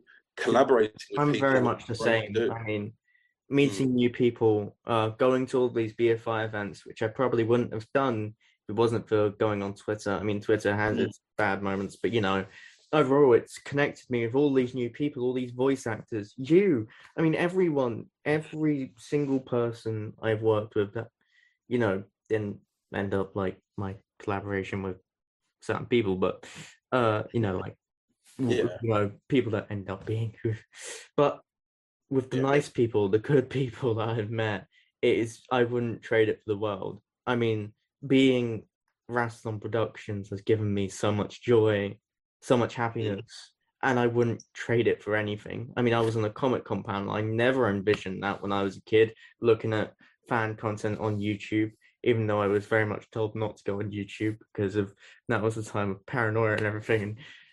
But I'd sneak on it anyways, and I'd watch. Oh, like, I um, honestly, when I started my, I, I started a YouTube channel in May, mm, and I was like 12 at the time. I mean, that, that goes to show I'm a proper veteran of YouTube. 12 years old, and I'm like going on 30 in a couple of years. And my my mum didn't want me showing my face online, but we wanted to make YouTube videos. So I just wore I wore a Darth Vader mask, um, like you know one of those ones that was yeah, the voice yeah, the life support panel. You could press the button and activate the voice and everything. I just wore one of those and just talked. And then eventually my mum just stopped caring, so I just took it off and I was like, hello. And then Doctor Who fan films came not not too long after. mm, I think I've still got I've still got the majority of the fan films I made. And I, to be honest, I reuse those ideas for some of the audios I make.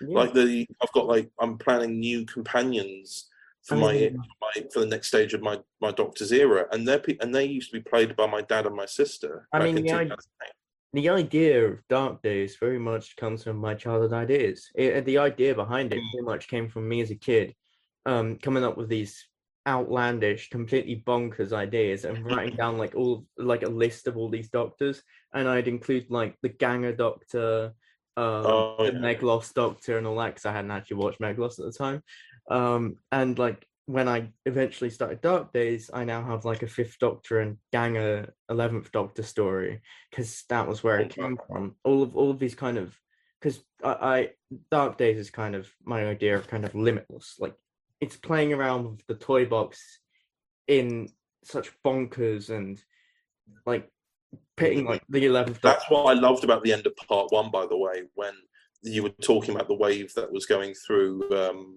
through the mul- the multiverse. Yeah, and then you just spoke to the audience at the end. yeah, yeah. I played myself as involved the too." writer. I, I like I like that meta stuff, showing that because every possibility is possible, it means that I- we're involved too. I will say now And that um, It was it was a it was an awesome, creepy moment. I'm just sat there going, oh, mm, with um, because with it's like a rest of my really game- really good use of breaking the fourth wall there. with what I'm uh writing now, it gets very, very, very massive very quickly. I mean, Is it, is it going to be you meeting your your doctor?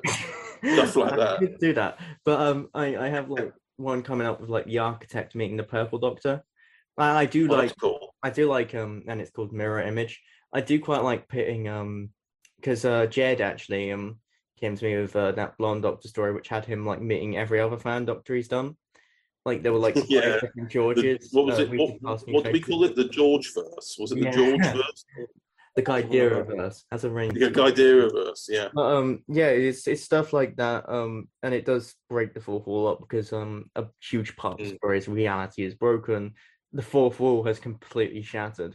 It's it's broken down, and there are lines like the other I like those ideas though because it gives you more exploration with things, doesn't it? Mm. Because the like I like again I still loved the way that because I was listening to part one thinking oh that's cool I wonder how they're going to get rid of that and then I mean- you just went hello audience member and I was like duh I was like hang on but it, it, it was great because it you're now much more invested in it because Mm. you're now part of the story even though you know it's Mm. not you know Yeah, yeah. necessarily actually happening you're like what's going to happen to me in this story like I I, exist in the story That was Well, the main thing about the celebration, because it, it's a celebration of fan culture, fan films, fan audios, um, fan productivity, and to actually include the fans in it, like directly, like point out you're a part of this story. You're it's your job to piece together the broken narrative to Mhm. get the correct ending. Of course, there will be only one ending, but to kind of implicate that you're involved, your listening is important.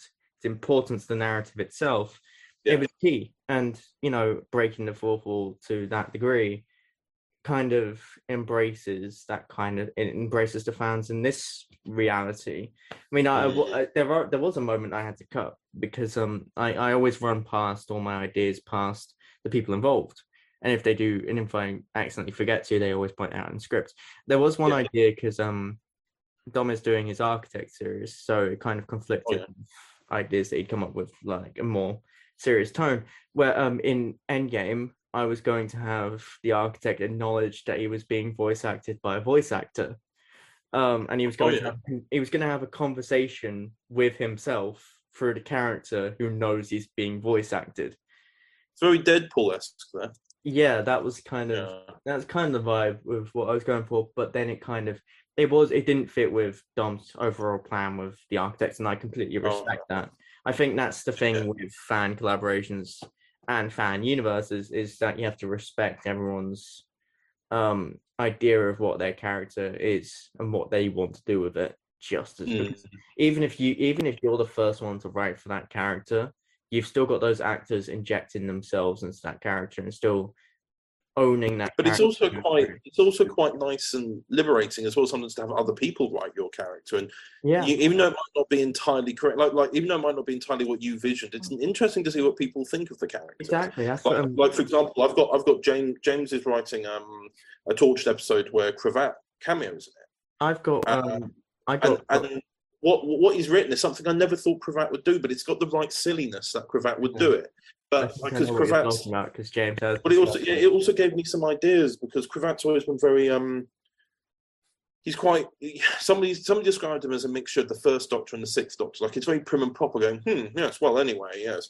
Um, but Hmm. James has written him at a garden centre, picking up shovels and compost and everything, and we're wondering what he's going to do. And then he runs off in the TARDIS and comes back covered in dirt. And he goes, anyway, that's done with. And then, um, and then it was the idea that he was fighting a creoid, a, cri- a crimoid, or something like that. It's a A big, yeah. a But dirt- um, big dirt monster. But then there's some. But then Eamon, because have you seen any of Eamon's drawings before? I think so, but I can't. He, Recall, he yeah. drew me in a flower mech. So Mm, and it's like me, like put it's me like like sort of like his cravat, like Pacific Rim style, pulling all these like grass vines. It's just like vines moving. And it's like a big sunflower's a head Mm. going like that, and running and doing the punch and everything. And I'm just like, I never thought cravat would do that. But also, it's kind of bonkers enough for Doctor Who that it kind of works. The idea that because I never, I always want my Doctor to be kind of serious, but. This is him Mhm. traveling by himself without a companion, so he'd probably be less like inclined Less- to think. yeah. You know what I mean? He's not got something to ground I'm- him go. "Oh, That's the main thing I'm doing with the Techno Doctor is while I'm writing most of the film, I'm I've got Jed and George helping me with it because I'm going through a creative Mm. at the moment. But um, with like the the Techno Doctor and my fan film Doctor, I've got many other people writing for him because while while the Techno Doctor plays on a lot of what I've been through, it, it, it a lot of his arc is based on the time which I came up with his Doctor, which was this year, which has been Yeah. a life changing year for me, and it's um, but getting other people to kind of inject themselves into the character as well, to inject their personalities and to inject their struggles, because every creative injects Mhm. their life stories into their work. That's just a fact, even if you don't know that you're doing it. To get other perspectives on the character and what they go through and what their arc is can give them more dimensions, more m- more to them than just we Yeah. give them. I think that's the beauty of fan creativity and creative Mm. independence and um, working with other people and allowing that to happen. If you don't allow that to happen, the world becomes a much, much Mm. darker place. Yeah. That's my view, at least. And that's Oh yeah, hundred percent. mainly where my problems with Luke and that lot started, and then it was just a rabbit hole from there. But um, and yeah, that's that's that situation. But the future is looking bright. Future for Overton. Oh yeah, yeah. um, I think I think in terms of what the last, I think that maybe it might be a mixture of. I don't. It's not been six months. It can't have been. Maybe the last four months, three Hmm. to four months, have just been kind of on and off drama for all of us. yeah, But I feel like we're past that era now because we all we all knew what we wanted to to get out of said drama. But yeah, um, ultimately we've got that to an extent or had to make a compromise but ultimately everyone because it wasn't that we all had issues specifically it was us standing up for friends who had those issues yeah. And ultimately we didn't want to back down for our friends we wanted to Exactly. be there for them and it was, it was a situation where you had to be kind of careful while it was happening. You had to be kind of because one Mm. wrong word, wrong one, one wrong moment could spiral. But now that Well, we're yeah. past it, it's died down now. I mean, all of us have moved on. We're all we're all doing our own thing. Doesn't doesn't matter what they think. It, it just matters that they continue with Well, their stuff and we exactly. I've got with to that point now and I, I, I never want to come across as dismissive but I've got to that point now where I cannot also I just can't be bothered yeah. like, I'm just like, if if they start an argument with me, I'm like, no, I, I was I was talking to like I said earlier, it was just depressing the shit out of me. It was just completely like getting me down about. But there are some people like, and, and like- you'll know who I mean. yeah, But there are there are some people who you try and reason with, and you can't, and they say that they'll change, and they don't, and they do it all over again, and you're left like, you're just left like, okay, and then it's, sometimes it's just you you want to stand up for people, and you should stand up for people. Mm. All you're going to do then is just get about 50 Twitter messages from this one person or yeah, two people, you know, however many people there are in this group, like because other people will jump in on the tweets. It's always Twitter, and and then but then you end up spending like six hours sorting something out. That, that's what it was like from myself and Luke when we were arguing, which is why ultimately, despite our differences, it's better that I have left. Is because we would spend weekends arguing. I I dedicate time to going. I want to work on something I want to do. And Yeah. then I'd find myself arguing with him for six hours, and ultimately nothing changed. He's like, you know, the same. The feelings were still there from what we were arguing about, but instead we'd we talked about it and made ourselves more angry, and that was it. I mean, Um, if if like either Luke or Megan are watching this, and I'm sure perhaps if you've had the curiosity to do so, I mean, I've blocked you on Twitter anyways, so you can't exactly message me anymore. Which thank God, because I do not want Yeah. another few paragraphs. I do not hate your work. I do not hate the episodes you've produced. I only pointed out all of this. I only defended my friends and defended my content as well because out of respect for the craft respect for fan filmmakers and humans because it's not just about fan mm. films or audios or characters or rights as you put it it's about human beings who just want to have fun who just want to be happy especially when a lot of us are going through shit a lot of us are going through real life mm, lot. i mean speaking on my experience everything you said on that live stream of course you've apologized for it i didn't accept your apology because honestly, I just knew accepting it would give more. that that moment in that live stream, I mean, when all like that, because- without again, I don't want to extend it anymore, but just for those who may be interested or missed the live stream or watched the live stream and saw what unfolded, that was a rare moment because they don't. There's a reason they don't do social media that often, um, or Luke doesn't. And the reason why is because of what you saw on that live stream where he basically just lost it. he vilified me and It, it went insane. he It went went- absolutely he started insane. shouting at me. He started he, he He was said at- screaming at the top of his lungs at you He and even swearing at one point- you. And I quote, um, nobody enjoys working with me. That was his quote from him. That's not me projecting anything into that. and I don't know how true that is. Of course, I know from perspective of. I enjoy what I mean. I enjoy working I, with him. Admittedly, I think I think we're yet to create something together, but we talked about something for. That's just his perspective on it, really. I mean, at the end yeah. of the day, it's just like he kind of takes every bit of constructive criticism, every critique at his morals towards how he's acted towards people as hey, yeah.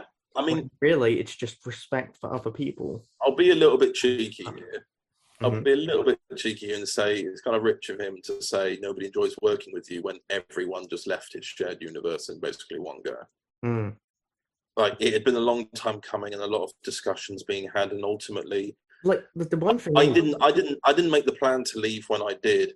It was on a because I, I. I was kind of holding it off because I was there. Just I was there for everyone else. I wanted to be it wasn't i'm not there for luke i'm there for everybody else but as soon as that those comments started to be made it just was too far and also one last comment on this because this is something that genuinely makes me angry and it's not oh, about it's not necessarily about luke but it's the fact that in the live chat while that was going on while he was vilifying me you all followed along and you started pointing out my mental health. You started pointing out mm. mental health issues and reasons why oh even like the people defending me were like leave him alone. Are you saying that in the comments. You yeah, they were, the comments, they were saying that. that in the comments. They don't know me. None of them knew me. And they were talking none of them known what i've been through this year. I mean i i and they were talking about me like they knew me like they knew what i'd been through like they knew what my mental health issues were which you know You can you can you can be. I, I, don't I don't think you should ever publicly assume, but I think what you can do is be mindful of it. Yeah. Like you know, like that, that that's that's not something like necessarily. Like, there were people I, using I, it. I've been, I've been mindful of like I know when, if I'm aware of people's situations in the background, I know that you know I've been mindful of it. I don't go. I don't try and psychoanalyze someone into thinking and explaining away a behavior that is actually. actually there were people using it against me, and there was um, another fan creator that came involved who I was um, in drama with, who we were all in drama with actually, who started talking about drama between me and him like it was related. And then uh, there's a lot of that going on Twitter uh, of me and him. I mean, I um, mean, the, the, a lot of people have tried using the experiences that you've had recently as an excuse for why you're trying to speak up in people's favor, which is just wrong. Yeah, I mean, remember when we had that, we, we, we had another drama call with somebody who, yeah, who, which I think was one of the trials, as we nicknamed them sometimes. Yeah, and, and there were um, and other people in chat made all these assumptions about you. Yeah, and there, there were other people in chat that just instantly jumped to Luke and Megan, which of course, you know, you don't know. That's the biggest problem because they only portray what they portray online. Exactly, and, and, and, and that's and that's why it was so important on that live stream when he lost it, that is who he is. Mm, that's how he acts towards you. That's how he acted. That's how he's acted towards George, to myself. Um, I, I, can't speak for anybody else. I assume else, it's a universal thing. Um, but he, but when, when he lost it with me, when he lost it with me, I heard, I, I heard what he was saying about me, like verbally from other people, and it was just vicious. Um, like, cause like he his he at one point um, he made a comment that he doesn't know how my my own parents can stand me. That's and right. and that stuff, and that's when that's like when really things started to go wrong, and he apologized for it. He, I messaged him and said, "I know what you said. I know what you did last summer. No, but like I, I know, I know what you said, um, and that's not on." And he got annoyed that people had told me, Mm. And hmm. I'm like, oh, sorry, but hmm. that's not on your. People have told me about comments they've made about me. Yeah. I mean, he's, um, he's, he's older than me. He's yeah. older than me. People have told me about comments. Both of them are made about me. I mean, um, God knows that they've they've tried to um put me down in multiple ways while they were apologizing to me. Um, I, I won't say what they've said because, of course, I, I don't want to get anyone who shared it with it me. Wasn't, it wasn't something stupid like I'm sorry that this happened because of you. Something like that. and they and they ignored every point I was making. They fixated on one point I was making and went with that. Well, that's because that's all they heard. Yeah, they all, that, all they heard. That's all they that. heard. And, mm. Yeah, I mean, um, yeah, I mean, I, I mean, other than that, Um, it's all it is over. It's and- over. I, I do I do look back on it and just laugh because after it was all over, I was just like, great, done, let's move on. And then they were there. I mean, they were there just freaking out for three days, weren't they? Hmm, because- um, Because There- yes, I was just saying, I won't accept your apology just yet. Let's just pause this and wait Mhm. until after the wedding, because that's the main thing. If well, that's that's what we all wedding's want to week do because Luke, And Luke and Meg were at Luke and Meg were at Dan and Anya's wedding, and uh, and we were all very civil. Um, you know, we, we didn't with no arguments had at all. Yeah. You know, I got like we, we involved each other in conversations, and ultimately that was it. The moment the the moment the wedding is over, I don't know if I'll ever see them again. Um, if I do see them again, I'll continue to be pleasant with them. I'm, yeah, you know, what I mean, I'm not, I'm not. I don't want arguments anymore. I just want to move on. Because all of these Um, arguments at the end of the day, even But ultimately, the person, the people, the two people who really mattered in the situation were Dan and Anya. Their wedding was coming up, and exactly, and we're going to see them. You know, we don't. and you know, I, I they didn't, and um, they just wanted me to apologize. They didn't want to talk about it. They didn't want to continue the conversation. They didn't want me to actually explain they they played saying what I was themselves as victims instead. Yeah, that's exactly what will happen. And you know, it, it's it. They they said, and I quote during the live stream. This will be the last comment I say about it. But they said, uh, "We thought you were a decent guy." Well, if a decent guy is being ignorant, being silent when other people are going through Mm. shit that you're throwing at them, The problem is, I don't want to be a decent guy a in that decent guy, situation. They're thinking you're. They, their thought of you being a decent guy is saying what they think that you that they that you think they, that you're then thinking what a decent guy you are is based on what you say, and because only you're tell, you're saying things that they, they don't like, they're just going, "That's not very decent." When in actual fact, you're just standing up for people. Yeah, You're standing up for fan creators being creative. And you know, Uh, Luke and his attitude reminds me of me when I was 16, me when I was 17 to early 18. I wasn't like I I was hanging around with very uh like just not nice individuals. I was Mhm. constantly like how he acts, not in like an extreme way like he does, but like as a small time ignorant teenager, you know, doesn't know what he's doing with what he has. And then so and he's had 10 years 10 years in the business and he's still acting like it towards people. And you're right, because expecting them to change automatically just doesn't end up. Mm. know, I, I can just understand if he's got plans. thinking. I can understand that if he's got plans for his for his doctor in that story, and if continuity messes with it. Um, which you know, it's the same thing that we talked about earlier as an example when talking about shared universes. You should have a discussion, but it's no, it's never a discussion. It's a case Hmm. of you can't do that. I'm doing this, or if it's you know, I don't mind if it's an episode that's already out, going you can't do that because of this. But it's like one of those key things that we've had recently where one of the reasons why, for example, Luke wanted to cancel Rebirth was because he's doing the remasters, and because of that, he wants the freedom to be able to change continuity at will. But in that case, why doesn't he tell Dan to stop making a Fractured Timeline? Because one of the things is, is that there's that Dalek invasion of London and multiple capital cities in his second series originally, which is where Maggie May's story truly begins because her brother dies in that. But Mm. now he's changed continuity that the, the Daleks never went to London. And Dan's like, you better put a line in that episode saying they're in London as well. He's moved it from London to Birmingham, Yeah, so it doesn't make sense. So that's the problem is that the, the people are messaging me asking me if I'm if Dan's canon anymore.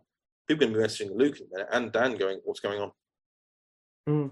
yeah. I think um, there's a massive problems. Some human, more some more fan film related. It just ends up in a bundle at the end of the day, and Yeah, but and- thinking about it properly, I mean, we just it's all a matter of just moving on now. well, they how do. about I end it? How about I end this on a subject that's similar, Sure, but it's funny. sure. story, funny story. So, um, myself and an old friend of mine, when we were making fan films in 2007 to 2009, Mm. um, we I was making Doctor Who fan films back then, and I was the 11th Doctor. That's how long ago it was. I just wear my school blazer. I had one of my white school shirts that didn't quite fit me anymore, but I drew and coloured in question marks on the collars. Mm. And I'd wear like a little tie as well, so it would kind of be a nice mixture of it. So it'd be like I had a suit to try and match Tennant a little bit, but still having my own little flair to it. Mm. Um, I was the eleventh Doctor, and my other friend Ollie, he was the twelfth Doctor. was it the twelfth Doctor, or somebody else was the twelfth Doctor? But he was then going to be the thirteenth point fifth Doctor because he would be the one who breaks the regeneration cycle stuff. Um, but what was funny was we were always in contact about it, but he didn't want to start until I'd gone. Mm. Unlike what was going on with uh, DW 2012, where it's all Yeah. concurrent. Like Little Red could be happening here, Irish there, and Cravat there all at the same time. It was very much a waiting game. People were waiting for their chance. Mm. Um, and it was quite funny because me and him had a, had massive falling out in 2008. but he still carried on calling himself the 13.5th Doctor and referencing my stories whilst I was still making. And then he kept changing continuity. Mm. And then he had characters who met me also being it because we had same friends as well, despite us falling Yeah. out. And then they'd ad lib it, and then he'd be like, "Tell them that you prefer this incarnation over him." And it we, we were kids, we were like twelve or thirteen, so you know it's not like it's not like the level that we're talking about uh, just now. But he was so they come and go, "Oh, hello, doctor. What's a what's a good regeneration? I prefer this one over the blonde one." I'm like, hmm. yeah. and it was it was just one of those petty things. It's just like I'm I'm mainly giving telling you this story because it's basically a variant on what we've just been talking about, except that I'm nearly thirty. Mm. Yeah, I ne- think, um, I'm not thirteen. I'm nearly thirty. Yeah, I think the thing it's still is- going on. It, it just goes to show how How- childish the situation is, and how why don't we just all work together to make something that is a fan product that we don't own, but are lucky enough to be able to make without necessarily getting any copyright strikes currently, because we had that mini purge last year Mm. that could come back at any point. And to be honest, I like to think, I like to think, whether I could be very naive about it, I like to think that maybe the BBC and or the showrunner consider it promotion. Hmm. like Yeah. because it's you know, Yeah, the amount yeah. of people making fan content is huge, which Mm. means even when the show's not on, you you hear about it. basically what they need to do is they need to be more like Sega than Nintendo. Another example, like Nintendo are very strict when it comes to fan content, while Sega you see billions upon billions of Sonic games out there, Sonic fan games and stuff like that, and Sonic fan art and fan TV shows and audios even. Mm. I think it's the same with Dot 2. and That's the same mindset. That's what I, that's what I think. A lot of people considered with Russell's uh, uh, Russell T Davies' uh, new uh, uh, announcements for Mm. po- for the 60th and onwards. Some people considered it a lower budget because it wasn't announced officially, and I just thought it's really clever and cheap marketing. Mm. All all he did, and Ncuti Gatwa did, was post emojis, and everyone went insane for six hours. And then, and as a result, Doctor Who got trending, and then they announced it. And that evening, they both happened to be in an event in which, because it was trending on social media, and it happens nowadays, social media actually leads the conversation for television nowadays. So as a result, they led the conversation with that announcement, and it spread. And then within a couple of hours, they were at an event. Everyone goes, "We've just heard on social media. It's going insane. What's going on? It's gone viral." You know, it, Mhm. it's perfect because you don't have to. You're not paying for the announcement. That the announcement's coming to you. And I'm just like, Yeah. yeah, that, that, that, that's it. The, the the fans have kept this show alive, Exactly. and it goes anytime there's an announcement. Like I guarantee it, because of all the stuff that's been going on recently. Yesterday, Rose Tyler was trending. The day before that, Gallifrey was trending. The day before that, Dalek was trending because there was Mm. because of the obviously the B and M toy figures coming out. It went trending again. Like the, the, fans keep the show on trend as a I mean, result. they literally did keep it marketing. alive during the nineties. They Mm. literally had a part in keeping it alive back then. Oh yeah, you got to appreciate the wilderness years. You Oh, got to yeah. appreciate Doctor mean- Who magazine, Big Big Finish starting out, and all The the. Um, the only fan kind of production that we do not appreciate is BBV. And that's what I say. No BBV. No BBV. all I will say is they recently had to not recently. It was quite a while ago actually. I'm not saying recently, but it's something I found out relatively recently. They made cassettes of Doctor Who uh, productions that then got a cease and desist from the BBC. yeah, yeah. They um And then, They as as a result of their clause, they had to stop production and make all the scripts public domain, and that there's no that there's no copyright. They're doing the same with Faction Paradox actually recently, a subset of Doctor Who Oh. sub series. Um, they con- they um were making content. They made content for it, and then they lost the license and continued to make the same content. and were told, and have been told multiple times to stop, but they still do it. And Mm. they also hired a very, very, you know, uh, I think it was was it Tony Coburn? I swear. Uh, I thought that was BBV. I thought that was BBV who hired him as Sherlock Holmes. Uh, I think that was Brett Underwood. I think it was Brett Underwood they hired as Sherlock Holmes. Either, Okay. It was either him or Tony Coburn. I've lost track. they're, they're- do- you do know that they're the same person. They are. Oh yeah. Sorry, I'm very I was gonna say, it hang on, me. Don't get this confused. Like, they- like, It always confuses me that because whenever I hear the two of them, I know they're the same it's really weird because I used The to be names are so different to the point in which I can confuse them for different people sometimes. Well, I used to be I used to be quite good friends with Tony, which is really Mm. weird. I didn't know I never I never properly met the guy, but I spoke to him on YouTube quite a bit, and I, I appeared in one of his um, one of his really old like 2008 fan films because that he wanted get all the fans. And do you remember that when fans could film their own cameos and appear in the episode as well, like reacting to an alien or something like that? I, used to do that back in the day as well. But then, um, but then he appeared as a newsreader in one of my uh, like as a voiceover in one of my other films, and then all this stuff kicked off, and I stopped talking to him. Mm. I got I got a weird Snapchat from him on twenty in twenty fourteen.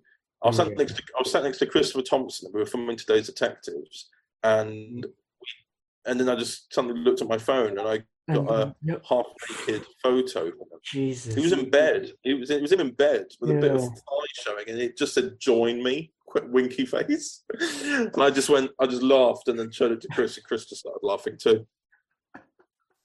I shouldn't. And it was just like, wow, what timing! Alive. I mean, what? I a- should have. I really wish we had just responded with a photo of me and Chris going, ah, like, like that. That would be like, oh my god, Mm. Yeah, would be but, very um, and uh, kind of to end this episode of talk with on a Okay, very light note is kind of um just talking about monthly vlogs you do because I only recently came across some, but I, I Oh, very. I, I make too much. I make way too much. I don't know. How, I mean, I don't, I don't sleep. I mean, I'm doing a monthly podcast, a monthly vlog, and weekly every week of the year audio dramas. oh, mean, um, I don't know how I- you do it. It's it's admirable. It really is. well, the monthly vlog has got an ending. It's just not for another couple of years. The idea, the idea was to do 10 years of monthly vlogs. Hmm. Um, overall, that makes it to like about, you know, rough, roughly around, well, if you look at it, 12 episodes per year, that's 120 odd. Um, and the idea was to do something like that and to Mhm. Have 10 years of my life fully documented and to see where I was. I started it off at potentially the worst point in my life possible. Yeah. So you can only go up. And you know, now I'm and now I'm here. I've got I was able to get a mortgage. Um, and I'm now finding myself more and more increasingly worried about it as you know the prices for things get higher. but you know, like that's all part of the journey. It's all good content for the monthly vlog. um, and then the podcast we just decided to do in the lockdown because I'd been thinking about doing something like updates or something, but then um, then then we just decided to um, me and Dan decided to do it over lockdown, and now we're on. We're, we're going to be doing number thirty soon, and that well, that will be Daniel's last one as the host as well with me. Hmm. Dan's so now that now that he's married, he's sorting himself out. Not that he wasn't sorted out anyway, but Yeah. you know, like for marriage, he's trying to get fractured timeline done. He's also he works for me as well um, uh, for his day to day job as well. There's just so many moving parts, and now he, he's married. He wants to move, and you know they're going to get a place together. You know, there's so much going on that he's not got the time really to Yeah. dedicate to all of it. It makes so, yeah, sense. But uh, and then obviously the audios. Um, I just try and get people to write them as much as I can. yeah, So that's that's the one of the things you are still keep doing is getting new writers. and then on and then of course on top of that, I'm a company director at my job. So you never a dull moment, eh? Never a dull moment. uh, I mean, um, I'll be going to in a year, so I'll have to manage that and audio stuff, which is why I've kind of started making this content on the side because it's not really Mm. edited. It's just a matter of like if a cool It's- end. it is it is slightly frustrating that you've called it a talk with because I made I made a mini documentary called a conversation with Phil Manzanera, and I thought to myself, I've been thinking about it for about the past two years. It'd be really cool to do like a series where I sit down with someone, and it's called a conversation with, and then you just put the name in. And then you came along with the talk with. I'm like, well, I guess I'm not doing that anymore. hey, hey, hey, hey, you should still do it. You should still do it. Yeah, I was, I was trying to find. The thing is, because the first one was Phil Manzanera, who's like the lead guitarist of Roxy Music in the seventies, and that was just because it was for the council at the time, and I was, and they allowed me to upload my version of it. Mm. That's why it was like 2015. I did it, and I haven't done another one since. Yeah. I was just trying to find and think of like because I, I want to go and meet the person, sit down with them, Mm. and film it. But the problem is, of course, is that somebody else was interviewing it last time, and I was on the camera, and the camera runs out every 40 minutes. Mhm. so yeah, but nonetheless, um, it's something I can. I mean, do I want to give myself something more to do? That's, that's the question, really. I mean, and of course, Yeah. actually, ending it there, um, you've also made you mentioned one earlier uh, about your. Uh, there's also a film channel that I stumbled across. Yes. Um, oh, another one. films. So uh, uh, there's another YouTube channel I've got, uh, which I've had for longer than Overton Audios, but Overton Mm. Audios recently has just spiked in subscribers, which has been really lovely. Uh, Red, Red Matter Productions, I've made, um, obviously, I make the Time Traveler audios, but they're based off of and work with the continuity of the visual series I made in 2014, 2017. Made some short films that kind of like about hitmen and stuff like that. And then um, ultimately, I've made a five season series Mm. that cost me 15 grand to make. So please watch. yeah, I'll put the link Yeah. in the description and any. We're, we're hoping at some point we need to do some reshoots because obviously actors change between series sometimes. We're going to do some reshoots with the actors who were the final actors in their final appearance. We're going to hopefully do some reshoots for that and then Yeah. re-edit and get it on Amazon Prime Okay, yeah, because you've got like you've got like an indie film category for Hmm. Amazon Prime. So we were hope we've been thinking about it for years, but You should go Yeah. for it. Yeah, it'll be it'll be great. I mean, um, I mean, you can even um, I don't know what the uh thing for Netflix is. I swear you can send in films there as well. It's pretty easy, but I I not. I mean, I've got a story for you about Netflix, but you've already said you want to end it. So I'm like, oh this no is no no another. no. Go ahead, go ahead, go ahead. Well, I nearly got Time Traveler on Netflix. oh Um, there was a guy I knew called Greg. Well, I didn't. I say I knew him beforehand. I didn't. He got in contact with me. He was the associate producer of Stranger Things season one. This was conversations I was having in 2017 with him, and he wanted to become a producer. He wanted to produce things. He- the associate producer does other little jobs here and organising Mm. locations, etc., but not the, the full thing.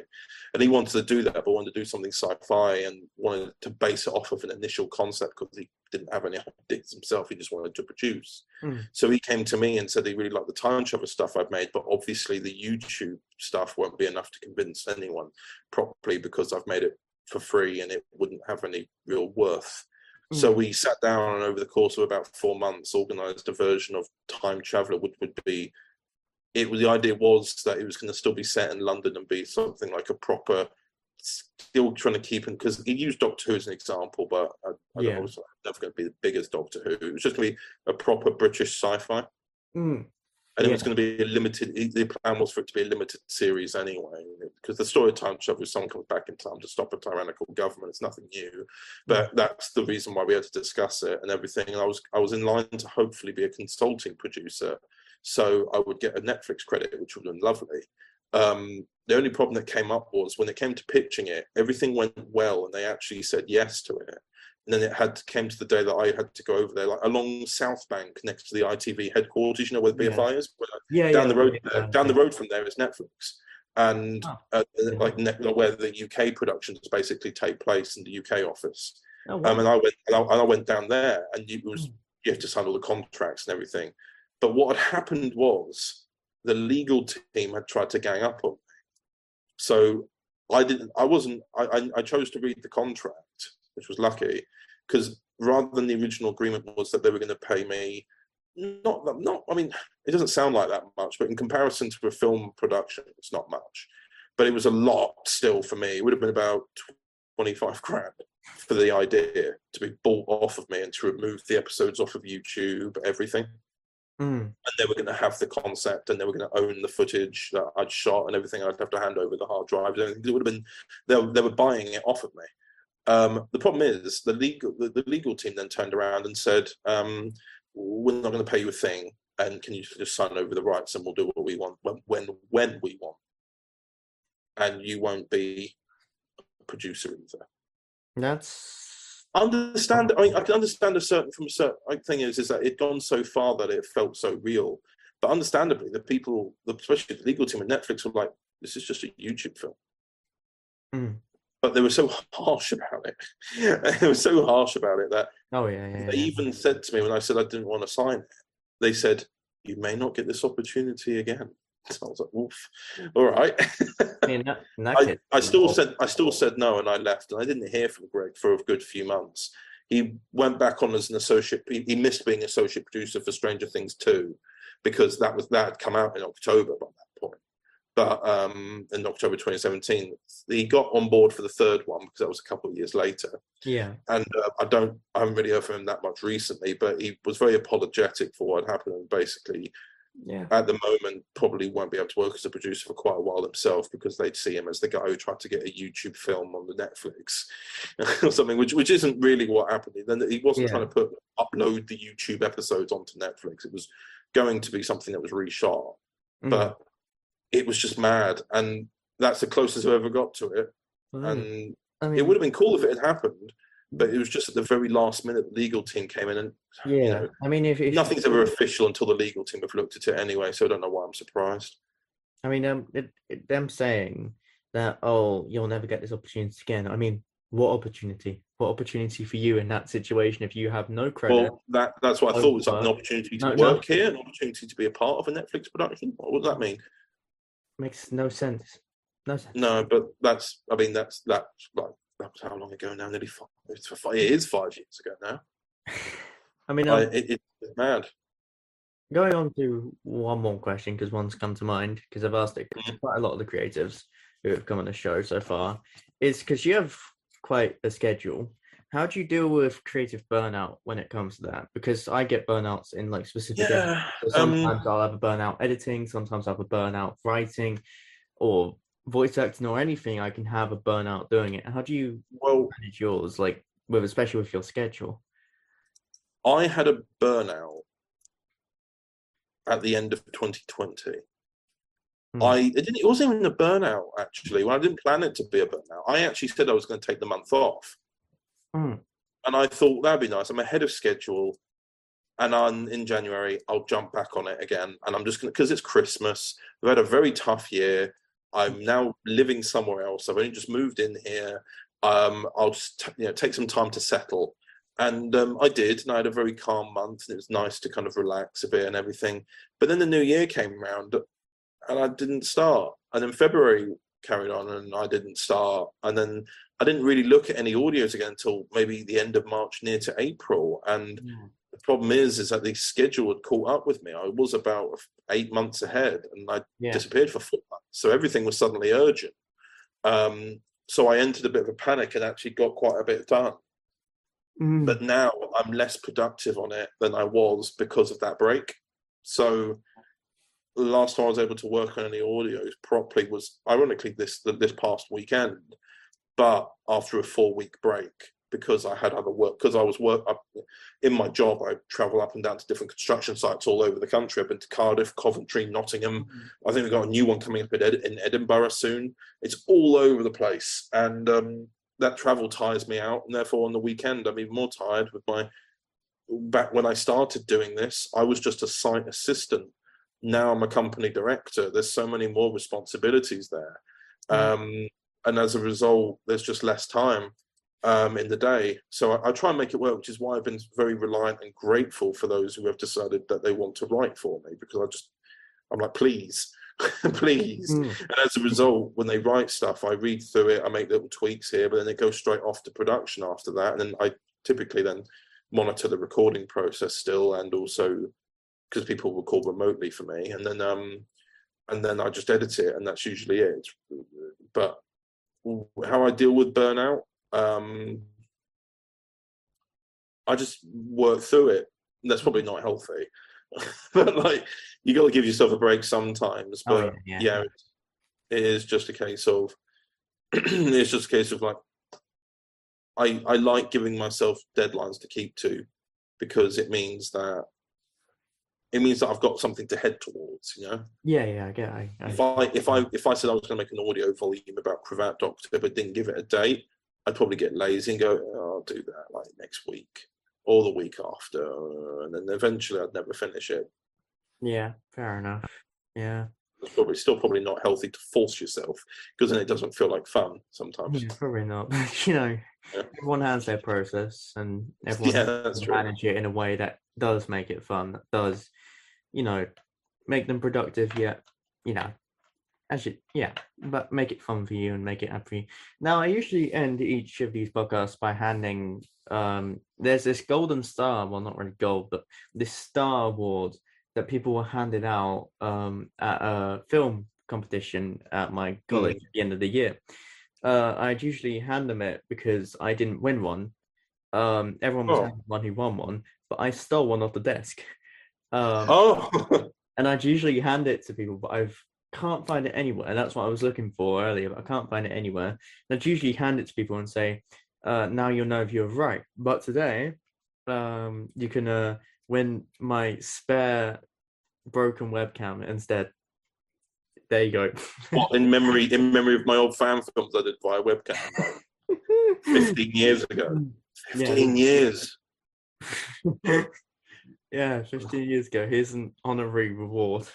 I don't think it's actually broken, so I'll probably keep it. But yeah, and I think it's my sister's as well. So she'd probably kill me if she uh, did actually. But uh, uh, yeah. Anyways, if there's anything you want to promote, anything, um, any channels, I'll put them all in the description. Um, short film one as well and monthly vlogs. But go ahead. Please look at everything I do. I make so much of it. It needs to be seen so it feels worth it. my monthly vlog, I've got like a monthly vlog channel. I've got my uh, short films channel, and then I've got Overton Audios. Um, I think I've got another channel where I put all my uni assignments onto it to submit them as well. if you want to look at my uni assignments, like I've got like however many YouTube channels. all, all YouTube channels and um like the podcast, like a specific link for a podcast, will be put in the description.